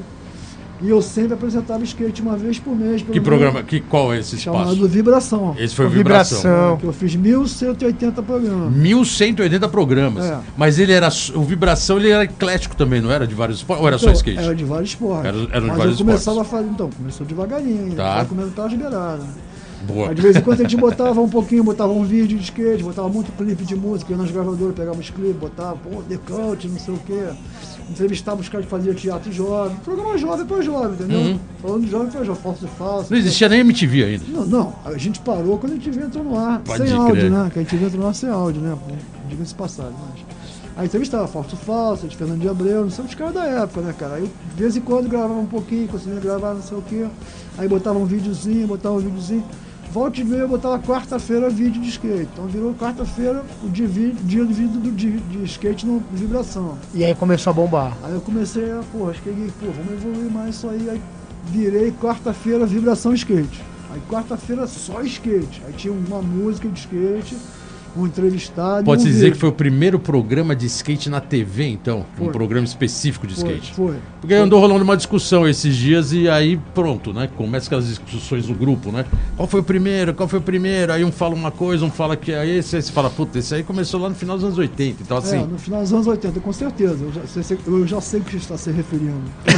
Não, eram vários, não, várias, várias suposições. Pô, pera aí. Mas pô. esses grupos tem uns Pô, bagulho que é foda, Eu né? tô falando mano? do grupo, pô, o grupo lança várias. Não, mas eu sei, mas não adianta, cara, não adianta. cara. É- Essa galera que ouve o apito do trem não sabe onde o trem tá vindo, né? Só o apito. Mas aí a gente criou. A internet serve pra isso, né? Pra É, tumultuar. Exatamente. Ainda mais grupo. Aí a gente começou a cara, fazer, a, segmentar, né? Então tinha segunda-feira, cara, passou a ser só surf. Terça-feira só bodyboard, que bodyboard pegava pesado naquela época. Quarta-feira passou a ser só skate. Quinta-feira a gente fazia uma vibração musical, que eu trabalhava com a Sônia Boirão, que apresentava a Rádio Fluminense. A gente pegava o The Smith, aí contava a história, como é que surgiu o The Smith, aí mostrava quatro clipes. E sexta-feira é o dia eclético, mostrava o windsurf, uma entrevista com o cara de teatro. Isso, Semanalmente você tinha um, blo um, um, hora- um dia só de skate. Que e animal, você era o animal. câmera, era o produtor, o editor, fazia tudo. É. Praticamente tudo. No começo, cara, era a Isabela Garcia, que estava encostada. Isabela né? Garcia, que depois foi atriz na Globo, É, né? E ela, é ela é atriz da Globo, estava encostada. E ela e a Mônica Venerável, ela, era produtor e diretor dela. Aí o que que a Globo fez, como quem faz, como sempre, contratou a Isabela, deixou ela paradinha lá para não dar gás Não pra foi. Tá. Puta que pariu. Aí né? foi tempo passando, chegou uma hora, meu irmão, que, cara, a, a Mônica também teve que sair, eu assumi, né, cara? E comecei a fazer tudo sozinho, né, cara? Aí Filmava, pass- editava, traía, Aí buscava a a gente, imagem, nessa aí a gente teve várias meninas participando também, né? Tínhamos a Lorena Calabria, que pô, é uma fera hoje em dia no Rio de Uhum. Música, tem a Claudinha, então sempre teve uma dupla, mas eu, eu era, tipo assim, eu era o DIY do bagulho, fazia tudo sozinho. Caralho, né? Irado, né? Foda. Então, Outra pô, experiência foda. animal, né? Não, sensacional, né? E tipo assim, cara, eu tinha. eu- hoje eu não acredito, eu tinha cinco horas de, de estúdio pra poder preparar cinco programas por semana. Eu não sei como é que eu fazia isso, eu fazia. Caralho, foda, foda. Ó, eu vou aproveitar aí a, a Parça, deixa. Vou colocar parça. mais um parça. Só que esse parça você acabou de comentar dele, ele não mandou o áudio, porque ele tava sem rede social e tudo, então ele falou, pô, ah, tô aqui complicado mandar áudio social, que é o nosso amigo Kautai. Ah, moleque! Fomos buscar o cara lá nos, bem. nos cara. buracos da Califórnia. Falei, Cal, participa aí, porque o Cezinha foi seu parceiro nas viagens dos anos 80 e você morou lá na mesma época. E aí ele mandou, mandou uma pergunta, falou, pô, vou mandar. Aí pensou uns três dias e mandou. Mandou uma pergunta de três horas. Valeu, Capitão. Aí ele pergunta assim: como foi conhecer Marina Del Rey Skate Park e skatistas famosos como Alba Rossoi, Jerry Valdez, de Adas, skatistas né, do- dos anos, final dos anos 70 para os 80. E, e assim como conhecer também as pistas como Dog Bowl, Brown Bowl, Keyhole e Turning Point. Campeonatos e eventos e trabalhar na pista porque você trabalhou na pista da Marina, que foi uma pista importante né, dos anos 70 e 80. Quais melhores memórias? Kaltai mandando sua pergunta completa. Valeu, Cal! O Cal, Kaltai na house. o Cal, cara, ele- a gente morou junto, né, num apartamento, num estúdio, né, cara? E a gente, ele era, ele entrava, tava trabalhando, ele foi pra América pra fazer, estudar business, né? Então ele tinha um passe de estudante, que era mais barato, eu comprava um passe mensal. E a gente sempre ia todo dia. Só que primeiro, cara, vamos contar a descoberta da, da Marina. Fui com o Flávio Banhens pra morar lá um tempo, o Flávio Manilou acabou voltando. Então a primeira, primeira chegada, cara, a gente foi, Chegou aqui, ó, tem uma loja aqui, esqueci famosa, loja grandona, tem uma loja aqui na Santa Mônica Boulevard, vamos pegar um ônibus. Eu não, sabia como é que era Los Angeles, né, cara? Pensou que fosse daqui ali. Eu sei que a gente pegou cinco ônibus pra chegar no bagulho. A gente pegou o bagulho e queria comprar as cúbicas, não tinha cúbica. O cara falou, mas a gente quer na pista na Marina. Não, ali você pega o, o- o ônibus número 3, você salta ali, caminha, você vai chegar lá rapidinho. E, tipo, perdidão, né, cara? Não sabia ainda, né, cara? Aí soltamos, caminhamos. Isso 1980. Isso, 80. Aí caminhando, caminhando, caminhando, de longe a gente vê a Turning Point assim, fala, caramba, achamos o bagulho. Aí Tony Point é que tinha os tubos de. de... É, o Turning Point era uma cápsula inclin- inclinada a 15 graus de plexiglass. Era uma cápsula transparente, né? Isso, Parecia um tubo É, só- fechado, né? Só que ele era aberto, ele ficava inclinado a 15 graus pra você fazer o Era tubo. animal aquilo lá. Sensacional. Muito louco. Aí a gente viu o cara saindo correndo. Conseguimos chegar na Pro Shop, compramos as Cubic, finalmente, sonhada Cubic, aí então nós começamos a andar de skate. Aí eu pô, me lembro pros caras que eu falei, cara, eu tô no meio da revista de skate. Tô aqui no meio da revista, eu olhava assim, tinha um cavaleiro, sei quem andando Tudo lá. do pivete. Pô, pivete era o Christian, 12 anos de idade. Christian Rossoi, 12 anos. né? Irado. Aí conheci, pô, jogou cubo, conheci os caras. Cara, fiquei trabalhando com jogo, cara. Na verdade, chegou uma hora que tinha, tava rolando a Gold Cup, que era o evento máximo da época. Sexta-feira tinha a Castle, que é a Ca- California Material Skateboard Leagues Amadores, e na- no sábado tinha o Pro, que era a Gold Cup.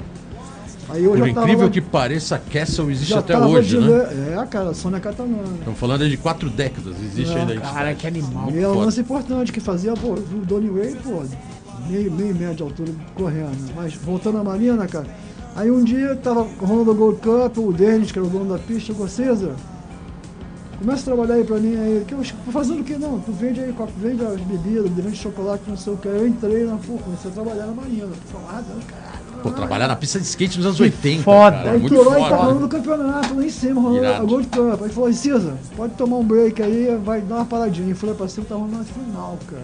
Irado. Final. A neguinho andando, cara, aí o neguinho anuncia, Dwayne Peters, não sei se você conhece, a Top Roll era uma, uma, uma piscina grandona e tem uma, uma grande entrada. Mundo Canyon assim, gigante, né? Todo mundo andando pro Canyon, cadê o Peters? Aí O cara dropa, Jesse drop do outro lado assim, eu cheguei, cara. Naquela época, anos 80, era tudo. Aí eu fiquei vendo os caras, pô, comecei a ficar amigo, comecei a trabalhar do- com, com o Shogokuba, a gente dividia, eu ficava um pouquinho, ele ficava um pouquinho, depois ele tava, pô, fiquei amigaço do Chris nessa época, né, cara. E, cara, andar na, tipo assim, eu sempre sonhei ser Tony Alva, né, cara. Meu sonho na época, Não, o cara era referência, né? O cara Tem era o som- o tem a popstar do skate, era ter a foda, né? oportunidade de você andar na piscina, de, que era uma piscina mesmo, com copo e o caralho, pô, brother, eu me lembro que eu e o Cal, o Cal sabe disso. A gente andando de skate, o Christian falando, ah, e daí, Ibit, é assim, cara, bota a mão aqui embaixo e pô, ele foi subindo aquela no eu cheguei, pô, porra, cara. Caraca, só isso, porra. Isso é tão sacanagem simples, com a gente, porra. né, cara? Aí fiquei amigão do Christian, pô, trouxe com a gente, eu e o Bruno, a gente trouxe pra cá em 86, né, cara? Então, Foi. Marina, tipo assim, foi uma coisa que eu, eu não imaginava, né? Que a gente frequentava todo dia quando chegava. Pode-se dizer casa. que a pista da Marina foi uma das que ajudou na América, ou na Califórnia, mas na América em geral, a ser a que pro- jogou o vertical pra cima, né? Jogou, o nível cresceu muito Tinha o ali, Dog né? Bowl, que era a cópia do Dog Bowl original, né? Que era meio torto, mas era legal. Tinha uma piscina de 12 pés, que era funda. Tinha top que rola de cima. O Brown Bowl, que ele perguntou. São duas pistinhas baixas, o turning point, tudo isso na Marina, num lugar só, cara. E talvez Delmar ali Que um pouquinho foda. também, né? Porque Delmar também teve uma cena, mas acho É. que a Marina é que tinha É. mais variedade de terreno, né? A, a Marina era, era bem superior em termos de pista, de a qualidade de pista do que Delmar. Delmar era mal feito pra E caramba. o mais louco, a gente que via daqui do lado de baixo do Equador, quando via aquelas fotos, né? A gente ficava viajando em revista, né? Ficava pegando as revistas, olhando, falando, caraca, essa pista, olha essa. Califórnia, né? O céu azul, tudo brilhando, né? Aquele cimento branco. No Brasil parecia que aqui não tinha cor, né? Lá tinha. E aí você via que cada pista tinha uma identidade de cor de azulejo, né? Então assim, você batia o olho na pista, Já sabia qual era pra o azulejo. azul, Exatamente. Mariano Del. Rey. Aí você via o colorido laranja e azul, Delmar. Delmar. Era, era característico, Tinha né? cota, tinha várias. Porque tinha um circuito. Big O, aquele vermelho e preto. Isso, porque Louco, tinha um né? circuito que a gente corria, que é o da ASPO, né, que era Association Skate Park Owners, né, que a gente participava do circuito. Eu dirigia a van da Marina, levava os caras Que irado, né? Que. Então irado. gente, todo mês tinha um campeonato numa pista, a gente conheceu as pistas todas, cara. Puta, animal, não, foda, animal, né, cara, cara? Vivendo, viveu o sonho americano no começo da década de 80. Isso Não é, é só muito viver louco. fazendo parte da Fazendo história e parte- fazendo a exatamente. história, Não, tá olha ligado? só, esse, Porra. o detalhezinho rapidinho, sem tapar a interrupção ali, mas olha só, eu tirei primeiro lugar no campeonato de slalom, sem, Ah, aí sim, sem hein? saber fazer slalom, com o slalom skate do, meu melhor amigo. Eu ganhei do cara, cheguei, pô, cara, desculpa, mas porra, cara. Mas eu ganhei, porra. Que foda, Eu não Brasil sou atleta, Style, eu não né, sou velho? atleta, mas eu ganhei. Brasil Style. Cara, vamos, é, Agora é break, né? Vamos fazer um break. Esse programa é especial com duas horas, já foi uma hora Pô, aqui de conversa. Mano, precisa de mais Pô, uns animal. três, velho. Pô. Cezinha Chaves especial aqui no programa. Programa 100, parte 100. 1. Porque, mano, Provavelmente parte 1, 4 anos. A gente vai pro break comercial e já volta Já com mais volto. história pra vocês.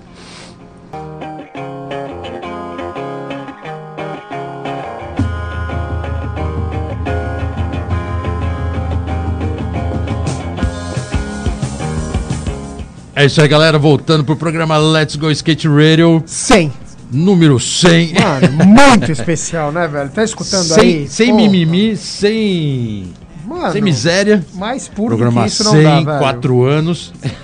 Geninho, é, até em off que eu coloquei isso um pouco na roda, assim, porque o Geninho é um cara de vertical. Como o Cezinha é um cara que também teve o vertical muito forte, né? E às vezes eu fico assim, querendo entender como um skatista da geração sua, que foi muito importante, é, assimila essa história, né? Dos percursores lá do começo, dos anos 70. Não, é muito vertical. foda, muito foda, porque, mano, vocês já começam a contar as histórias que eu não sabia, eu não sabia, só que, cara, cada vez mais você vai olhando os picos, você vai... E primeira coisa, dos caras que ele falou, eu fiquei sabendo por causa do Dogtown, Boa. que muita gente não sabe da história mesmo, e do nome dos caras, e quem fez e como fez, tá ligado? Eu sou um cara que eu peguei as revistas com esse tubo transparente que eu tava falando aqui em Turning off, point. essas paradas que começou a minha vida no skate, que eu falava, mano, quero fazer um bagulho desse. E eu andava na rua como todo moleque. Mas a transição é que, mano. É que te Que nem quando eu, fui pra, direcionou, né? quando eu fui correr o primeiro campeonato de pro em Santa Cruz do Sul, foi de street. Só que eu já andava de vert na Prestige. Era uma coisa daquele momento, tá ligado? Só que, pô, vocês iam contando as histórias das pistas. E a gente vê hoje, né, a criação Irado. do parque, do cimento. A gente sabe que tem um ego muito grande. Um acha que ah, a gente que fez. Mano, ninguém fez nada, agora vocês estão loucos, mano. É, o Coping Block já existia lá E na, daí, tu, já pô, Marina Del Rey já existia, né? Quando você virou e falando do Coping Block que fazia sombra, cara, é, Mas é até tipo- porque é interessante Porra, contar a velho. história do Coping Block, né? Porque o Coping Block não é um nome específico. Então, é porque você é vê a volta, a volta do cimento com o par, com a modalidade de parque, você acha que é tudo novo. Não, mano, vocês são loucos. É o início da transição. Como o Cezinha contou, primeiro momento de você ficar quase em pé de lado na parede. Gravidade, o caramba, é Mano. foda, né? Muito louco. Mas o Coping Block é, é remanescente das piscinas californianas. É, vou falar a minha frase aqui. É, é o tipo de estilo de skate que não é, não foi e nunca vai ser olímpico. Não tem como, skate né? piscina. A Não. piscina verdadeira de Não, fundo de porque, quintal, cara, né? o sonho, quando eu vi as fotos do Nhoba, cara, aquele carve, a foto de, do, Jim Goodrich, aquele carve na Coral Pool, cara, eu cheguei, cara, isso aqui é muito, muito, muito foda. Por isso que eu falo, cara, quem não, nunca deu um carve em grande, num coping block de verdade, ou um grande, não sabe, cara, porque como a gente, né, hoje em dia tem apropriação urbana para fazer o street, não sei o quê, a mesma apropriação urbana aconteceu nas piscinas, né, cara? Então os caras pulavam ali, cara. Quem viu aí do Loja do Dogtown, não o filme, não o documentário, mas o filme, tem aquela cena que o Tony Nova, aí, lisinho, só pra gente, não sei, o cara pulando na piscina da namorada dele, do namorado do Jazz, uma coisa dela. Uhum. E aquele bagulho ali parece que foi feito pra dar de Namorado do Gerardo era irmã do Tony Alva. O negócio é que No parece. filme. Parece que foi feito para andar de skate negócio, né? Só que dali é que o pessoal evoluiu e transformou em boa. Porque piscina, pros piscineiros, cara, Quanto mais rápido a curva, quanto mais difícil for, quanto mais obstáculo. Mais estiga. Obstáculo é luz, é love seat, é dashboard. Shallow end. Quando tiver essas coisas, quanto mais tiver, mais legal, entendeu? O bom é aquilo despido, a curva perfeitinha, não sei o quê. Mas o cop block é uma coisa para os caras ficam dentro da água para se apoiar ali na, na beira da água. Pra segurar na borda da piscina, né? Até isso foi, foi natural. Se você quiser procurar na trash, ele tem um, um índice da, dos tipos de cop block, os nomes de cada um, entendeu? Irado, irado. Não, vamos colocar, foda, vamos, vamos colocar foda. mais um parça aí, um parça que foi parça. um parça porque foi seu parceiro durante muitos anos e vamos colocar aqui um parça surpresa. Vamos ouvir, daqui a pouco a gente volta.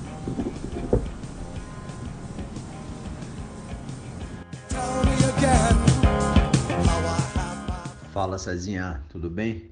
Cara, eu vou te fazer uma pergunta que foi a primeira pergunta que o Bolota fez a mim quando eu estive aí no programa. Por conta das realizações que eu tive pelo skate nos anos 80 e, e por eu ser muito jovem naquela época. É, mas quando a gente fez aquele evento Momento Angular, eu percebi na sua palestra que antes de eu ter feito, alguém nos anos 70 fez e abriu as portas para tudo isso acontecer. E esse alguém é Cezinha Chaves. Não existia um mercado, não existia uma cena de skate ainda, não existia mídia especializada, não existia nada. E você era muito jovem e estava fazendo. Depois eu percebi também que a primeira vez que meu nome saiu numa revista foi uma notinha na Visual Esportivo que você pôs falando sobre o tênis que eu e o Yura fabricávamos. A primeira entrevista que eu dei na minha carreira foi uma entrevista para o seu programa na TV Record. Bom, eh, a pergunta é: naquele momento dos anos 70 não existia uma cena de skate, não existia mídia especializada, não existiam eventos, não existia nada. O skate era um brinquedo e você era muito jovem e realizando essas coisas e construindo a primeira cena do skate brasileiro. Conta para nós de onde sai essa personalidade realizadora num menino chamado Cezinha Chaves. Márcio, Valeu, Márcio. Márcio tá na Valeu, área, já Márcio. veio aqui no programa. Eu, lá na eu até brinquei com ele que o menino, o Cezinha Chaves, quando eu vi, já tava de barba, mas não era mais só menino assim. não, o Márcio, cara, tipo assim, o Márcio é um visionário, né? Que a gente fez vários eventos. Márcio Sandré é visionário, cara. é foda. Ele era um cara. Eu me lembro que outro dia eu passei pra tua entrevista, Márcio. Tu, tá meio amarelo do- da fita, mas, cara, o Márcio novinho, cara, com os tênis na mesa, não sei quantas. Mas, cara, a energia, tipo assim, cara, é, é o que eu falo, cara, veio mais basicamente do que a gente fazia, né? Que a gente não era ator, não era artista, não nada. Então, o que, que que a gente fazia? A gente pegava o nosso estilo de vida e mostrava pra todo mundo o que a gente fazia, né? Ó, a gente faz assim, a gente faz assado, não sei o quê. E sem querer influenciar, a gente influenciou muita gente através da televisão, principalmente da televisão, né, cara? lance de revista e tudo, cara. Né? O Alberto Pessegueiro fez eu ficar lá, ser escritor na marra. Eu não sabia que eu só podia fazer isso, não. Então, tipo assim, nada foi planejado, cara. Não, vou fazer isso assim, assado. É basicamente um negócio de energia de sair de dentro para fora. Como é uma coisa que eu fazia e que eu gostava muito que eu fazia, cara, eu costumo falar, tipo assim, pô, olha aquela criança que ganha um carrinho com 5 anos de idade e fica brincando com o carrinho. Pô, tá um carrinho novo, anda aqui com o teu carrinho, tu quer dividir essa alegria com os outros, entendeu? E é isso que me, me empurrava, me empurrava e me empurra até hoje, né, cara? Eu vou nos eventos, aí fica vendo os caras andando, falo assim, puta, cara, não acreditava, não podia imaginar que ia chegar nesse ponto, né, cara? Então, o que me movia mesmo é a vontade de botar o que eu tenho pra dentro, pra fora, através do skate e me comunicar com esse brinquedo que se chamou muito bem aí, porque o skate é uma grande fonte de diversão. E inspiração. E o. Foda. E na real também, o- como você colocou aí, de nada era planejado.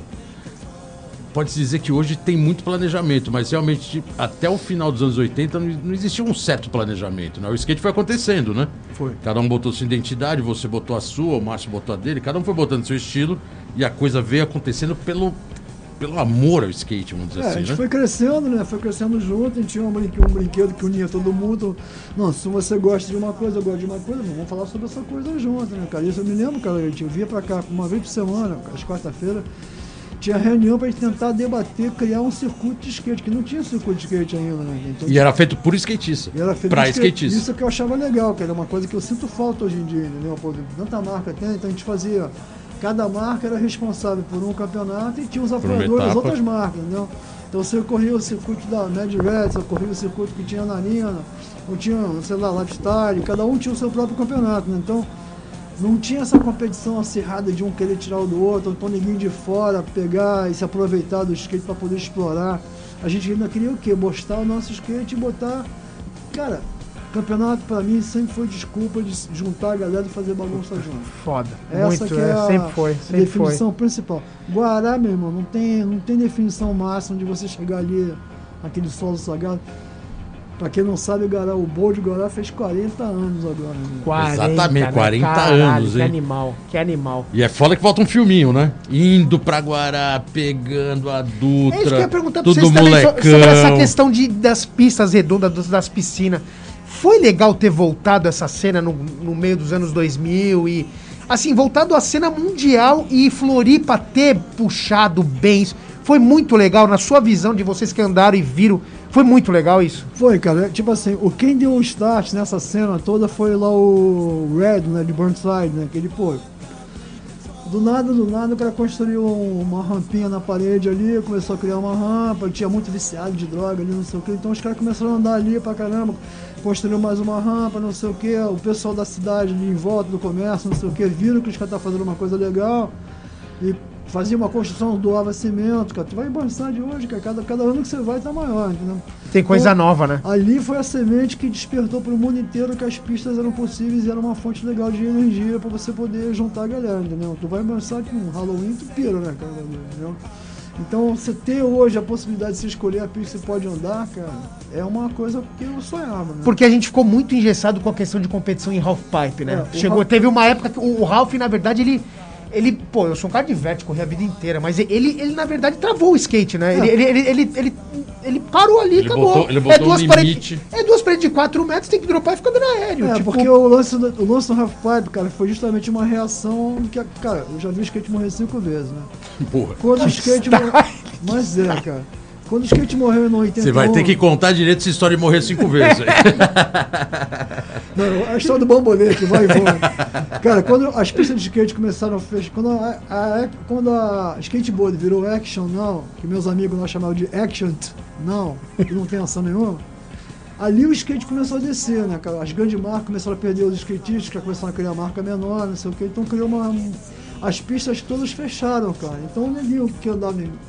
Surgiu o street, mas tinha os caras que gostavam de andar em, Em transição, né? Tipo, Steve Cabaleiro, esses caras. Então, os caras começaram a construir as próprias rampas em casa. Tinha o John Lopes, John Lopes, campeonato da John Lopes, não sei o quê. Então, Trashmore, então né, pra você fazer, exatamente, né? Dance Mountain tinha a rampa dele. Exatamente. Então, pra você fazer campeonato naquela época, virou campeonato de estádio. Você tinha que montar uma rampa no estádio para poder andar. Então ficou essa época que não tinha pista. Que inclusive é- você não tem a força centrípeta, né? É só- só forca, você, né? você vai, ela solta uma bolinha, ela vai chegar assim, para e volta, né? Não tem aquela velocidade de você ficar rodando tipo o Pedro, Pedro Barra, roda, roda e pé, explode explode. mas manteve vivo o skate durante muito tempo. Quando as pistas voltaram, cara, a razão do half pipe existir deixou de, de, de, de- de ser, porque, cara, eu vou montar no half pipe só tem duas paredes, eu vou numa pista que tem cinco paredes. Que tem 7, 8, é, é verdade mesmo. Então quando voltou as pistas, cara, o half pipe deu, ficou esquecido, né? Enquanto que não é, né? Ninguém chama de vertical. Pô, a piscina não é vertical, amigo? É, então, é isso que eu, é isso que eu ia comentar aqui, né? Se for um vertical, vertical é parede, né, cara? Cara, tipo, porra. Tu vai ao shallow end, o shallow end é 3 pés de altura, são 90 centímetros. É vertical. 90, Porra! não, 60 centímetros é vertical, 30 é a curva. Pô, que não é vertical, cara. Não, foda, Só que foda. o neguinho começou a chamar, o é, neguinho não, né? É, pequeno, jovem, afrodescendente. Quando- Cuidado. Quando a pessoa começou a se tocar que, pô, não, não, não dava pra andar mais em pista quando tinha pista, começou a construir a pista de, ah, de half pipe, né, cara? Mas é só duas não, duas man- duas man- Tanto que teve uns campeonatos que era 13 paredes, né? Você contava a quantidade de paredes. É, depois eles é, tiveram que começar a dar uma mudada, né? Mas muda- Porque. Mas quando ressurgiu as pistas, não tem mais razão de existir um half-pipe, cara. Não tem. Hoje em dia, você- você, você fazer na tua casa, ó. Legal, um lugar que é inóspito, pode ser um evento é, pontual que faz uma vez aqui, um evento ali, legal, não sei o que, mas não é mais a pegada de hoje em dia. É por isso que eu falo, eu acho que o, vert- o vertical, o half pipe, se enquadraria muito mais como, como modalidade olímpica Tudo bem que o Era- parque era foi o show, criado. né? O Ralph mas Pipe, gente- foi o show, né? Então, Dos mas se a gente aéreos, falasse da questão do do parque, público, virasse né? o bowl, virasse a piscina, faria muito mais sentido o, o Ralph Pipe entrar do que a piscina. Porque é muito mais fácil você comandar no Ralph ali, que nem tá fazendo no Street hoje, do que. Porque, cara, o, o parque, o bowl, você não tem como comandar, que nem o Pedro anda. Como que você julga o Pedro e você julga o Cord No? É difícil. completamente diferente. É mais ou menos, vou falar uma besteira, mas é mais ou menos o que eu vi quando era criança do Hulk e o Rossói. Porque é completamente diferente. Não, como que você julga isso? como que. É foda, é, cara. complicado, é complicado mesmo. Eu, eu quando alguém falou, quando falaram pra mim que ia ter Olimpíada, eu pensei, pô, beleza, vai ser downhill e vai ser slalom, porque é o objetivo. O, ma- o mais, né, coerente, né? É verdade, né? né? Não tem julgamento, cruzou, cruzou o cronômetro ali ganhou. Né? Seria- Menor tempo, ganhou. Mas o, mas o Ralph. Pipe, eu acho que ela- ele teve uma importância muito grande na evolução das manobras. Sem dúvida. Porque Não, se não fosse. com- O 540 foi num Ralph, por ser madeira. Madeira. E isso tudo depois foi migrado para o vertical, para a piscina. É, porque, exatamente. mas aí depois a gente já pegar essa base no Ralph. E o Ralph virou uma modalidade muito de demonstração, né? Coloca onde for, os caras voando, o público leigo olhando, expl- tudo voando e aquilo era. Não, ajudou a popularizar evento. absurdamente. Isso não- muito, né? O cara mais popular do, do skate é o Tony Hawk. O cara, é- entendeu? Tipo, o não, cara- é- é- não tem como. Você se, lembra, se lembra do Savana Slama? Porra! Sabe? Então, No Coisa começo- linda, No começo do vídeo, no começo do filme, tem um, um hippie cabeludo, que é o Tim Payne. Aí ele fala, é, vamos fazer um Faz campeonato as de rampas, né, cara? Tipo, é Christian foda. voando aqui, Rossói voando ali. Pô, this is boring, man, sacou? Já tava Nessa tava época. surgindo uma nova, uma nova mentalidade de, pô, cara, de explorar além do Ralph Pipe de duas paredes, sacou, cara? Pô, cara, de Por- novo, cara voando aqui, voando É porque a gente, que a gente fala do, do, do Ralph Pipe, mas cara, quem acompanhou e viu o Rossói, o Cabaleiro andando Del Mar, naquele... cara, é impressionante, mano, é impressionante. Não, Até o Hulk mesmo, né? Até o o Hulk. próprio Ralph, o né? Ralph Todo- todos os terrenos, né? Posso considerar, tipo assim, o Ralph Pipe, como hoje em dia tem atleta, é um, um terreno pra você treinar. Você vê o Rony, é um puta exemplo, né, cara? Que fez o Ralph Pipe e evoluiu pra caramba, né, entendeu? Então é um- um- uma mídia que você consegue treinar bem, o Ralph Pipe. Boa, boa. Vamos colocar uma musiquinha depois que o Ralph mataram. A gente vai falar depois. Você falou que o skate Mataram, morreu né? cinco vezes. que você viu. Quase. E mataram o Vett no final dos anos 80, t- dos anos E 70 falaram que a também. culpa era né? do Steve Rocco. Tem até uma revista falando, ó. Quem que matou o Vert foi o Steve Rocco. O Steve Rock foi culpado de tudo, tudo do que aconteceu no skate. aí. Tudo de ruim. Tudo de ruim. A- Acertou algumas coisas, né? Como ficar bilionário, aquelas coisas. É, vamos colocar mais uma música, que é a Pedrada. terceira música do playlist, que é a psicodelia, né? Aí essa aqui, pô, eu corri muito campeonato em Guará com ela, meu amigo. Essa banda aqui é a banda de Psychobilly. Psycho Billy. Mais do que psicodelia. E é The Cramps com a música Mean Machine. Então vamos lá de The Cramps The e a gente já volta.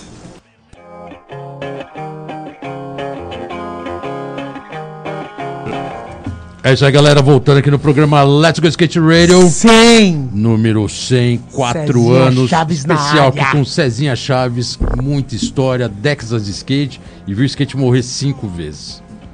Isso é foda, hein? Isso é o amor ao esporte, hein? Porque não se entregou. Não, não, tinha vezes que eu saía da. Eu morava na Barra, naquela casa que foi.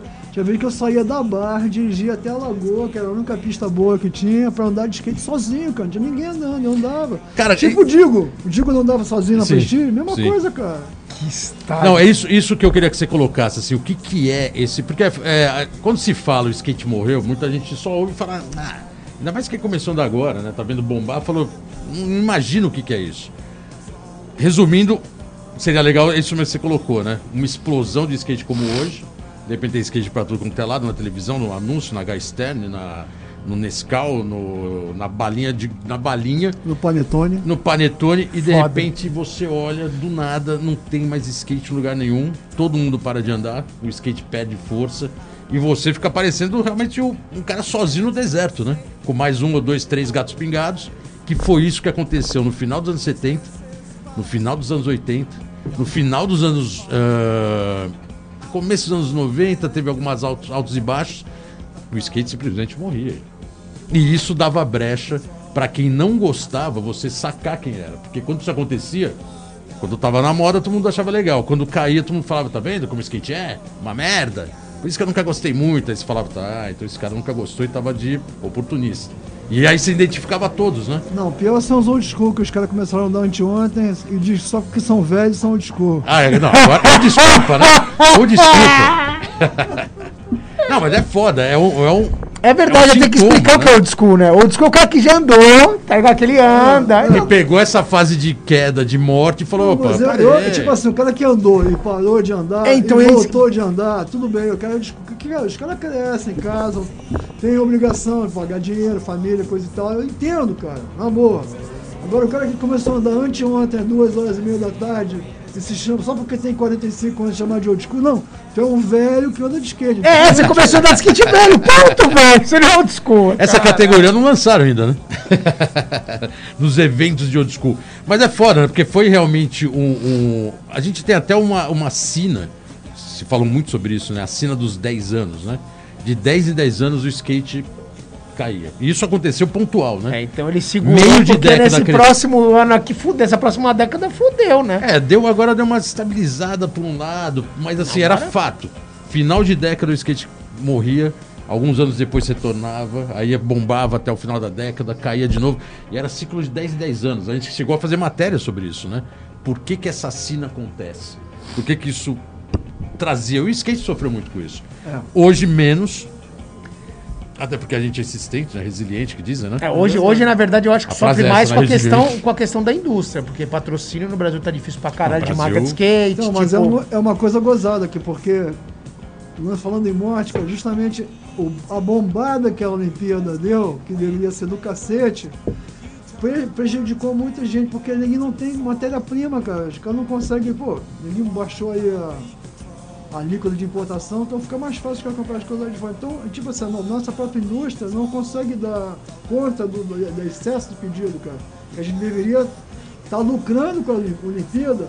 E na verdade não tem matéria-prima pra poder. Não dá, cara. Eu tava falando com, com o Serginho da Creia, o cara falou, cara, eu não tenho alumínio pra fundir de deixo, cara. O outro não Não, consegue não ter entregar. alumínio pra fundir o marfim, que é o cheio. Já era. Acabou o marfim, Já que era era. a matéria-prima do skate durante as últimas três décadas, no Acabou, mínimo. vai ter que surgir uma nova madeira. Eu tava Vão- conversando com o Sabiá, ele falou, cara, tô procurando uma nova madeira, acabou o Não marfim, tem como, mais. né? Não tem como mais. acabou. Não, a gente de novo, assim, isso que o Cezinha colocou é realmente É é muito preocupante. foda, né, cara? É muito foda. É, é um sintoma que se fosse o skate um pouquinho mais aquecido ia dar uma queda muito maior, porque daí não ia ter o produto, né? Já teve essa é- épocas que o skate passou por isso. É, por sorte a demanda ainda é grande. E consegue manter o pessoal sobrevivendo de alguma maneira, buscando aqui, buscando ali. Porque a líquida cai, mas o dólar tá caro. Não tem marfim, um maple não chega. Então, assim, virou uma sinuca de bico o Foda, mercado pro foda. Brasil. É, e competindo agora com o mundo inteiro, que a China é detentora do maple que faz os shapes de melhor qualidade. Então, assim, Mais ou menos, né? Porque os do, do México lá do coisa é bom pra caralho mas parece, que, também. o- é que, parece que a China tá meio em quantidade, é. tudo que é possível falando. É Porque, meu, mano, os Maple do México ali, do, do, do, é do o doidão, padrão, é o padrão dele. americano, né? Não, Julio, o- o- Julio, Schmidt. Julio de la Cruz. O, o Pois- ah, o é Paul o- Smith. Ele é uma Schmidt, árvore Schmidt. do Canadá, né, cara? Surgiu no norte da América, mais lá de cima, porque é mais Por isso chama seca, Maple por ser- canadense, é, né? Canadense. Por ser uma madeira mais voltada pro, pro Canadá. Mas essa história é, de morte do skate não foi só exclusivo do Brasil, lá teve. Até por isso surgiu o street skate na morte do vertical no final dos anos 70. E já o- aproveitando isso de gancho, que a gente tá falando aqui em off dos shows que você pegou nos Estados Unidos. E você foi um cara que trouxe. Isso foi muito louco, né, cara? Porque no começo dos anos 80, quando o skate começa a virar skate punk, começa a assimilar esse movimento, e todo mundo querendo entender, querendo descobrir, querendo ouvir, né, cara? Imagina, nos anos 80 não tinha. Era fita, fita cassete e vinil. Mas pra chegar no Brasil era muito difícil, era um delay gigante. E você foi um dos primeiros a trazer as coletâneas de skate punk que tava rolando na América. E era até umas caixinhas toda estilizada, porque daí veio pelo Chap. E eu lembro que no Ibirapuera a gente ficava andando e as fitas circulavam na mão de todo mundo, a gente tirava xerox, fazia a caixinha ficar tudo igual. Só que você tinha trazido. E foi a o primeiro surgimento do punk rock no skate. Coletâneas com Dead Kennedys, ninguém nem sabia muito bem o que era. Já X, tinha coletâneas da, hoje. da Trash, era aquelas coletâneas de. Acho que quando entrou até chegaram um pouco depois. Ah, né? depois. É, começaram Trash- com aquela fita de skate rock, depois lançaram dois LPs. Mas já era 85. É, a Trash vem de mais ou menos. É. Surgiu quando a, a, a skateboarder morreu, a Trash surgiu. Então teve que avançar. um 82 pouquinho. ali, mas no aí final, o é, som eles começaram a implantar com força depois. É. Mas essa é, esse movimento punk no skate, que você pegou isso lá no embrião da coisa, né, lá nos anos 80 na América, é, foi realmente um- uma guinada do skate, né? Ele saiu daquele heavy metal classic dos anos 70. Slayer da vida. É, o Slayer já era mais. O Slayer bem depois, mas assim, os Ted, Ted Nugent, Ted né? Nugent, Led Zeppelin. Os Led Zeppelins, e aí de repente a trilha sonora vira punk rock, muda o estilo, vira agressivo e o street skate. Você pegou esse movimento lá, né? É, isso o surgimento, foi, né? Surgiu, isso vem junto com o lifestyle, né, cara? Quando- Junto com o lifestyle, Isso aí exatamente. Não foi criado, é, justamente, não foi criado, foi. foi Espontaneamente surgindo, né? Exatamente, porque- Um incorporando o outro. É, cara, a mesma coisa, o lance do movimento New Wave, cara, né, que veio um pouquinho depois, né, mais ou menos assim, cara, o skate, o- a música, que eu sempre gostei, né, que a música, eu sempre fui um cara que gostava muito de música progressiva, né. Uma música progressiva, cara, pô, o equipamento da música progressiva tem que ter uma bateria enorme, um super teclado, é um negócio meio complicado de você tocar. E nessa época, cara, os caras estavam tentando fazer o DIY, o lance mais fácil, é um, dois, três e vamos lá. Então o começou a criar banda de garagem pra caramba. E a referência dos caras era tipo assim, Dick Dale, só que mais rápido, né, cara? Então é o surf com o psychobilly, daí que surgiu o punk rock, entendeu? Uma depressão do final dos anos oit- dos 70, começo dos 80, aquela depressão até mundial, né? É, Todo não- mundo punk, revoltado, É, da, proletariado, aquele, aquela briga. lance né? adolesc- adolescente, né, cara, surgindo naquela fase de tentando sabe, botar essa palavra pra ouvir, não sei o que, através dali, nas letras, né, cara? Que animal. Irado, lembra né? muito, pô, do Circo Voador, né, o, cólera não é coleira. O cólera. o cólera próprio, né? Cólera. Irado. Cezinha, é, vamos, vamos Parça, colocar mais parça, um parça, né? Vamos colocar mais um parça. O próximo parça da fila, por favor, que hoje tem. ho- Hoje os parças participaram, hein? Cara, tão que tão. Os caras vieram e falaram, Cezinha, tá aí, eu vou mandar a pergunta. Tô cheio de parça, Tá moleque. cheio de parças aí. Se o skate morreu cinco vezes, você tá cheio de parça, tá bom? Tão vivo. Sim, aqui é o Guto Jimenez, cara, beleza? Meu irmão, tantos anos de amizade, tanta influência que você exerceu sobre mim, acho que sobre todo o cenário, né? Afinal de contas, porra, lá atrás, na época de visual esportivo, foi você que abriu as portas, no bom sentido, né? Para minha entrada também no bom sentido, no meio jornalístico. Enfim, meu irmão, sempre você, eternamente grato a você. Minha pergunta é a seguinte: é, você, como sendo pioneiro em tantas áreas, organizou o primeiro campeonato de skate em pista, foi editor da primeira revista de skate, diretor do primeiro programa de televisão, organizador do, do primeiro circuito alternativo, é, também o primeiro site específico de skate foi você que fez. Como que você enxerga toda essa multiplicidade de mídias? Você que transitou no meio de tantas mídias, a escrita, a televisada, a online, como é que você enxerga essa multiplicidade de mídias envolvidas com o skate? E é, qual a sua opinião sincera sobre muitos desses conteúdos que estão sendo publicados por aí? Grande abraço, irmão. Paz. Aê, Guto Jimenez, Valeu, mais conhecido como Pijama Jones. é Pijama Jones aí. O Guto, ele, Isso- também ele fala, ele fala de mim, mas ele, pô, cara, ele também foi um cara super ativo por, por conta própria. Ele fez vários fanzines sozinho. Fanzine pra né? caramba. Fanzine direto. Codinome. Pijama Jones. É. Trabalhou em revista, pô, colaborou com todas, né, de skate, É. praticamente. É, o lance que eu falo que não é conteúdo, né? É conteúdo, né? Porque o bagulho, hoje em dia, cara, é impressionante, cara. Parece que vem de fora pra dentro, né? Que mira, mira- mira no, no objetivo e tenta fazer aquele objetivo alcançar. E não ao contrário, né? É tipo assim, cara. Pega um CBN, um CNN da vida, aí é, é, é desinformação. Por isso que eu não, tenho- não vejo mais televisão, né, cara? Não vejo mais televisão há quatro anos. Porque a- já se falou há muito tempo, né? Quem, quem detém o poder da informação detém o controle, né? Então a informação hoje é uma grande forma de controle. E hoje em dia essa informação não está só na mão de quem controlava, está na mão de uma porção de gente, muitas sem noção, algumas com noção, muita bilateralidade, né, cara? Um fala disso, outro fala daquilo, em vez de cada um tomar conta da sua vida, tipo assim, mesmo, mesmo. Antigamente assim, ah, eu gosto de azul, ah, eu gosto de vermelho, beleza. Hoje em dia, eu gosto de azul, eu gosto de vermelho. Você tá louco? Vermelho é ruim!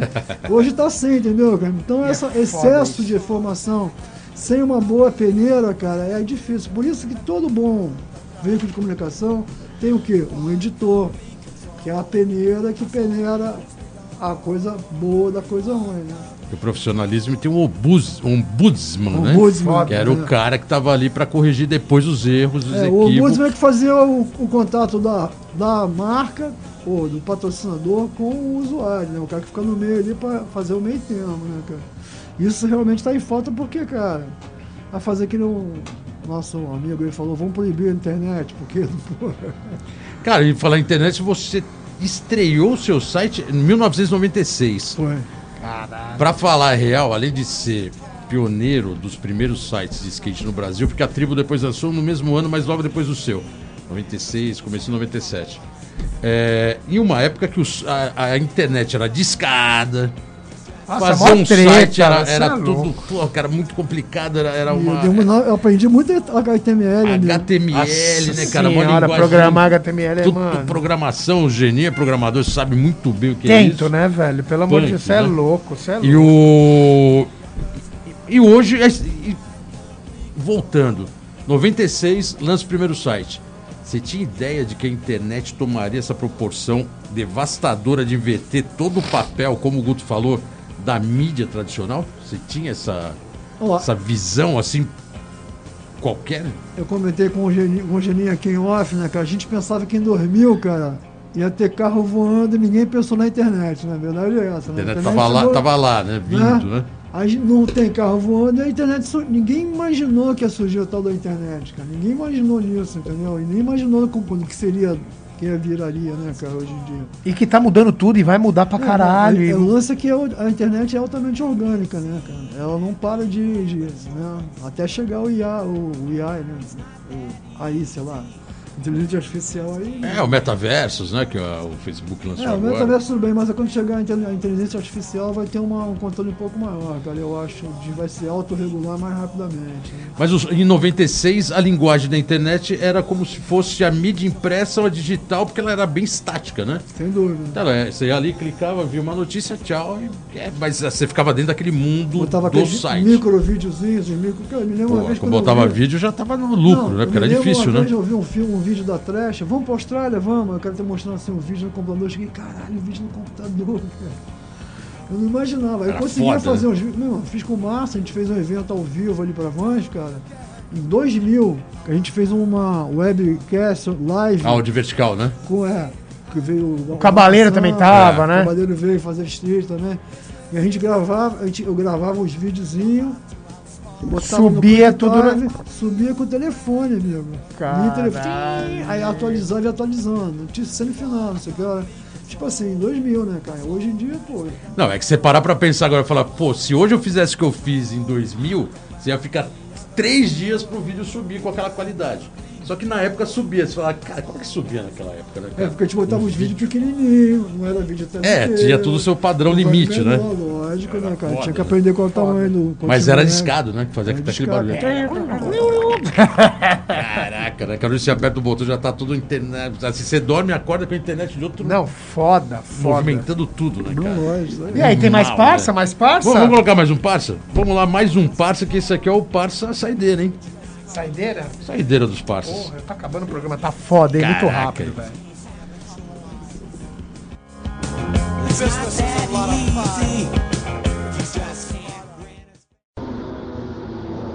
Fala Bolota, Geninho, convidado especial Cezinha. Aí, estamos aqui numa sessão de velho. Bolota era pra estar aqui com a gente, mas não rolou de ele vir. Marcamos para uma próxima.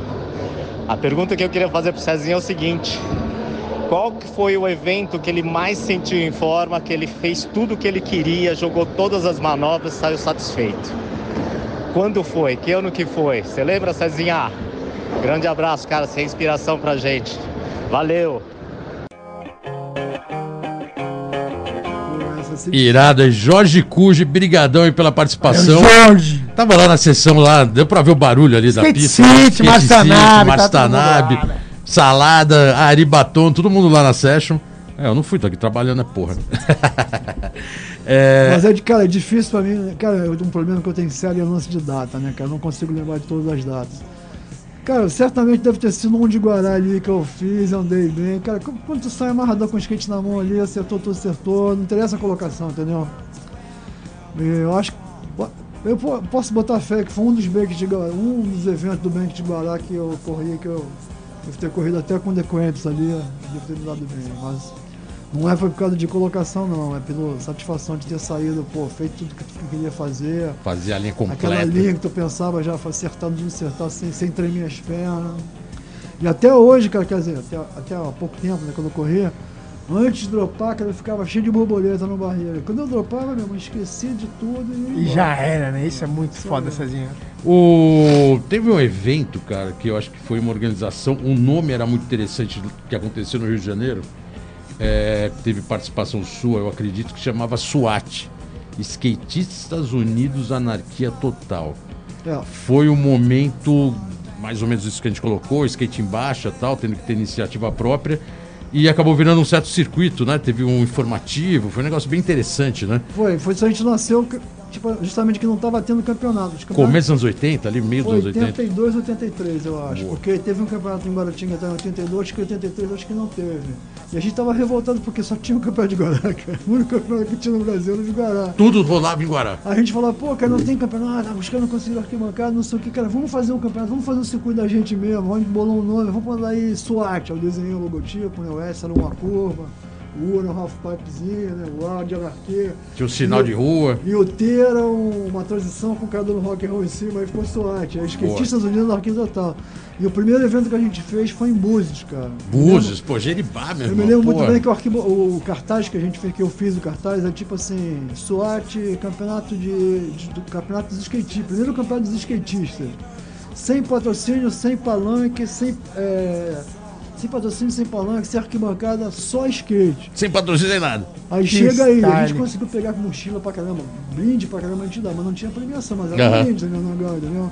Depois a gente fez um outro evento na, de freestyle no Rio de Janeiro, lá, o Arfador. Esse eu corri. Foi um micro, um micro sistema, um micro Circuito. o micro Que circuito que animal. a gente fez. Mas o conceito era muito bom, né? É, Essa o inicia- conceito era punk iniciativa rock. própria. Era punk rock, cara. Punk rock total. O Exatamente. nome tinha tudo a ver com É, anarquia, exatamente, né? exatamente. Não a marca anarquia, mas o, o conceito Não, é o que anarquia, você né? falou do lance da música, blá, blá, blá, é exatamente esse momento que a gente, pô, cara, não pode, a gente faz, cara, entendeu? Não deixava a coisa morrer de Não, vez, né? não, foi Isso- do cara, eu me lembro, foi legal. O o Kid ganhou duas, eram três etapas, três provas. Freestyle, Banked Slalom e, e, e Bake Riding.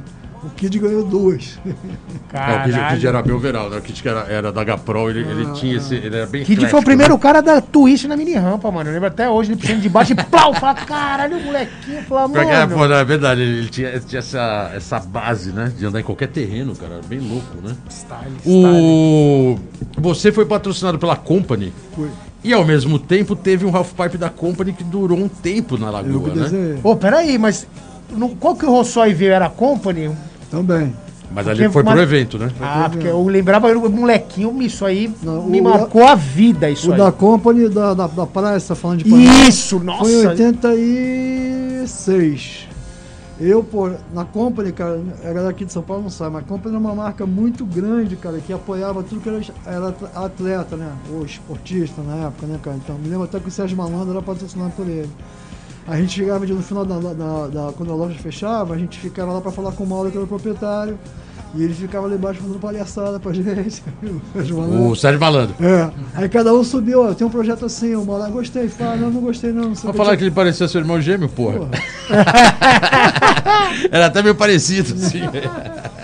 Aí Gru, numa- gru. Numa dessas, cara, eu cheguei, pô, mano, a gente tá precisando de lugar pra dar de skate, não tem pista, não sei o que, vamos fazer um campeonato lá na Lagoa, não sei o que, pá, o cara conseguiu, porque pediu uma rampa de 4,40, o cara fechou com 3,30, eu cheguei, tá bom, vamos lá. Aí Caralho. ele fez uma pintura, chamou um artista, fez uma pintura na, na rampa, foi do caramba, entendeu? Ralph Verde, né? Animal. Não, com- tinha uma pintura como se fosse a bandeira do Brasil, com É. intervenções, não sei o que. E era o que? Madeira? Madeira. Acho que foi do Burki que ganhou até, se não me engano. Os gêmeos andavam muito ali. Ou... Andava, tá, Pô, português foi uma tava, época até que eu dropava aquele Ralph, ele mandava uns fake olho aí. português andava. Tava, foi- tava uma, fase, uma fase meio vertical aí. É, foi um, foi um half pipe que, tipo assim, não tinha lugar pra andar, né, cara? Aquele que você falou, tinha que construir rampa. A gente construiu, a gente construiu duas rampas, uma rampa no canto, que foi detonando rápido, a gente fez essa nova bem feita ali, o caramba. Só que ela era 3,30, ela, ela é estreita, né? Mas, pô, Não, mas pra época era animal, né? E ela ficava cravada no meio da lagoa, né, Em cara? frente à arquibancada de puta réu. cartão postal, né? Era puta visual animal, né? verdade. Com aquele logo da Company assim gigante. E o que você falou, né? A Company era uma marca. E, e o Rio de Janeiro sempre tinha essa identidade. As marcas do Rio de Janeiro não vinham pra São Paulo. O Imeia, Company, Pier. Eram marcas grandes do Rio, com estrutura, né? Com, com surf, trabalhando um pouco skate.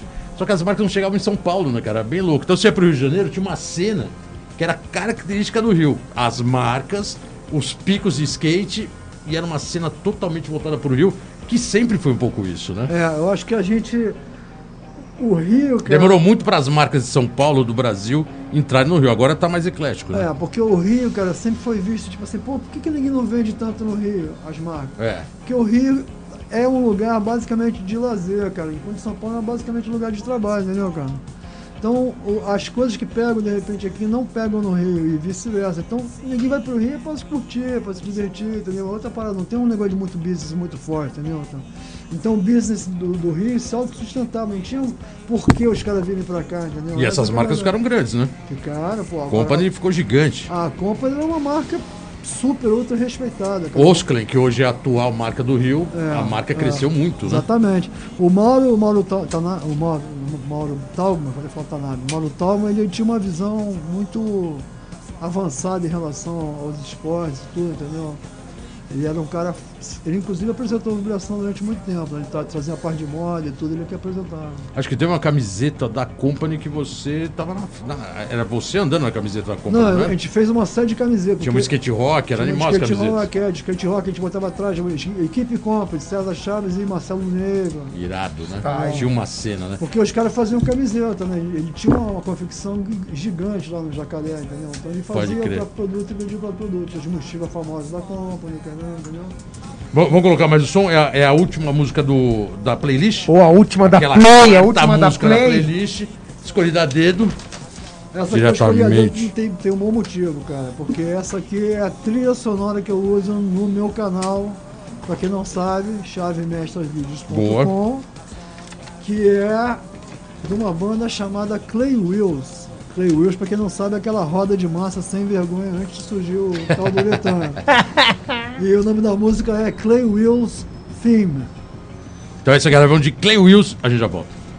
É isso aí, galera. Clay Wills aí na playlist de Cezinha Chaves, hoje especial aqui pro programa Let's Go Skate Radio. Número 100, Programa 4 número anos, 100, especial. Quatro velho. anos. A gente fez questão de trazer o Cezinha da melhor maneira possível aqui para São Paulo, para fazer o programa aqui pessoalmente. Programa especial, número 100. É um cara que realmente, como vocês ouviram, é um cara que tá cravado na história do skate. É um cara percursor de tudo que vocês estão vendo aí hoje, tanto no skate, como na mídia, como na mídia social Lifestyle, né? Tudo pioneirismo tá, é, é uma coisa que merece respeito no skate também. Então gente fez questão de um programação especial de quatro anos trazer alguém pra contar realmente a história de, a história de fato, né, Geninho? O cara Por favor, né, que velho? tava ali na hora certa, no momento certo, Manobrando e manobrando e começando toda essa brincadeira, como o Márcio falou, do brinquedo. Muito foda, muito foda. Até arrepia, Muito velho. foda, né? E naquele resumão básico, percursor do skate, percursor na mídia, no vídeo, tudo que a galera hoje mais vangloriza de tudo, ele foi o percursor. Tudo bem que a gente tá falando que foi de uma década bem difícil, né? De décadas difícil, né? De começar na unha, não é essa oportunidade que tem hoje de comprar uma câmera, um celular e tá tudo na mão, muito prático. Mas assim, era o que tinha e é o que Tinha foi que feito. criar, né, E velho? o cara que tá aqui hoje, Cezinha Chaves, é o responsável dessa brincadeira toda. então, Cezinha, queria agradecer muito a sua presença aqui, ter feito essa correria. Quero agradecer foda, aqui foi foda, a ONG mesmo, Social mano. Skate. Já Festinha. falamos, festinha. É foi o cara isso. que cedeu as passagens Pô, da Gol. Eu ia agradecer, tu agradeceu, já foi. Pô, é. Deu uma passada aqui rapidinho, deu uma tumultuada, já foi embora, mas ele tá, vai, tá ouvindo o programa. É, a Nil, agradecer a Nil também, né? Valeu, Antigo Abraão. patrocinador do Genil durante Muito 10 tempo, muito 10 tempo. anos. Mais de uma década junto com os caras. Skate 2, distribuidores das marcas Powell, Bones, pô, parceirão, tá aí com a Style. gente já faz alguns programas. Vocês, lógico, né? Nossos ouvintes aí da rádio, do YouTube, do Instagram, de todas as mídias sociais. Agradecer aí, programa 100. A gente não estaria aqui se não fosse pessoal, né? Tamo Com aí, né? certeza, velho. Tamo Tamo. aí, Skate puro, né? Como Sempre. dizia o parceiro Chorão, estamos aí na atividade. Always. Zezinha, brigadão, valeu. Microfone aberto aí para aquela bela saideira. Cara, E- eu só tenho que agradecer principalmente ao skate, cara. Não vou, se eu for citar um por um, um por um não vai dar, cara. Mas o Boa. Como o neguinho, você falou aí, pequeno jovem afrodescendente, falou, chorão, de skate eu vim, de skate eu vou. Essa é a pegada, Bruno, entendeu? Porque é uma, uma, é uma meditação. O skate é uma coisa que faz você ficar ali no momento, aqui, agora, sempre. E tá sempre te exigindo que você seja melhor do que você é. Principalmente você compartilhando o teu momento de alegria com os outros, né, cara? Isso é uma coisa que não tem, tem preço, né? Skate é. Olha velho, né? Skate na velha, ainda mais no meu caso que é skate no velho. Boa, Cezinha, porra, Cezinha, brigadão, obrigado, cara. velho. Cezinha Chaves, Prazerzaço. É isso, galera. Semana que vem tem respeito máximo a essa história. É, tamo aí, Geninho, programa. Programa 100, mais. Caralho, né? que Let's style, go, né, velho? Porra, let's go, velho. Irado. É isso aí. Genil tá ali, né? Firme e forte ali, aquela bela narração. Então, amanhã, Os amanhã, sabadão, vai, eu vou estar lá no Rio Agenda fazendo Red Bull turbinada Skate aí. Generation, velho. Canal. Não, vai ser no Sport TV Não, Sport TV, 2. canal Sport Sport TV. TV 2. Ah, em janeiro vai ter Criciúma, fevereiro tem Vert Battle. Ixi, mano, vocês podem esperar que Se skate... vocês pegarem a agenda do Genil, você vai falar: caraca, o skate vai estar bombando na mídia o ano que vem, porque isso é um canal, um canal grande. Então, pode acreditar que 2022 vai ser o ano É, cara, cabuloso. A né? competição tá bombando e vamos ver. Se controlar bem essa porra dessa pandemia, eu acho que tem de tudo a gente conseguir fazer os campeonatos e vai bombar, velho. Irado. Cezinha, valeu, Genil, tamo Valeu, junto. valeu, valeu, tamo Valeu, junto, Antena gente. Zero, valeu, ouvintes, tamo aí, programa, o programa 101 logo mais no ar. Esse aqui vocês ouviram agora, agradecimento aqui, Antena Zero. Valeu, aqui é a operação, tamo aqui junto. Let's o nosso parceiro Rodrigo aqui, né? 55 Rodrigo sempre na 55 energia. vídeo aqui com a gente, sempre filmando, editando tudo que você vê no YouTube. Rodrigo, só não pode xingar a criancinha. Não pode xingar a criancinha. E tamo junto, logo mais estamos no ar. Skate na veia. É Valeu. nóis, skate puro. Skate sempre.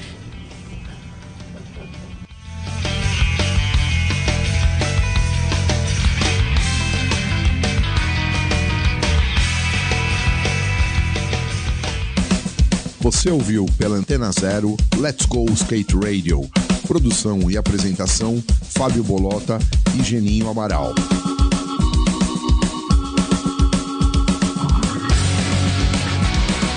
Let's go skate radio, skate radio, skate radio.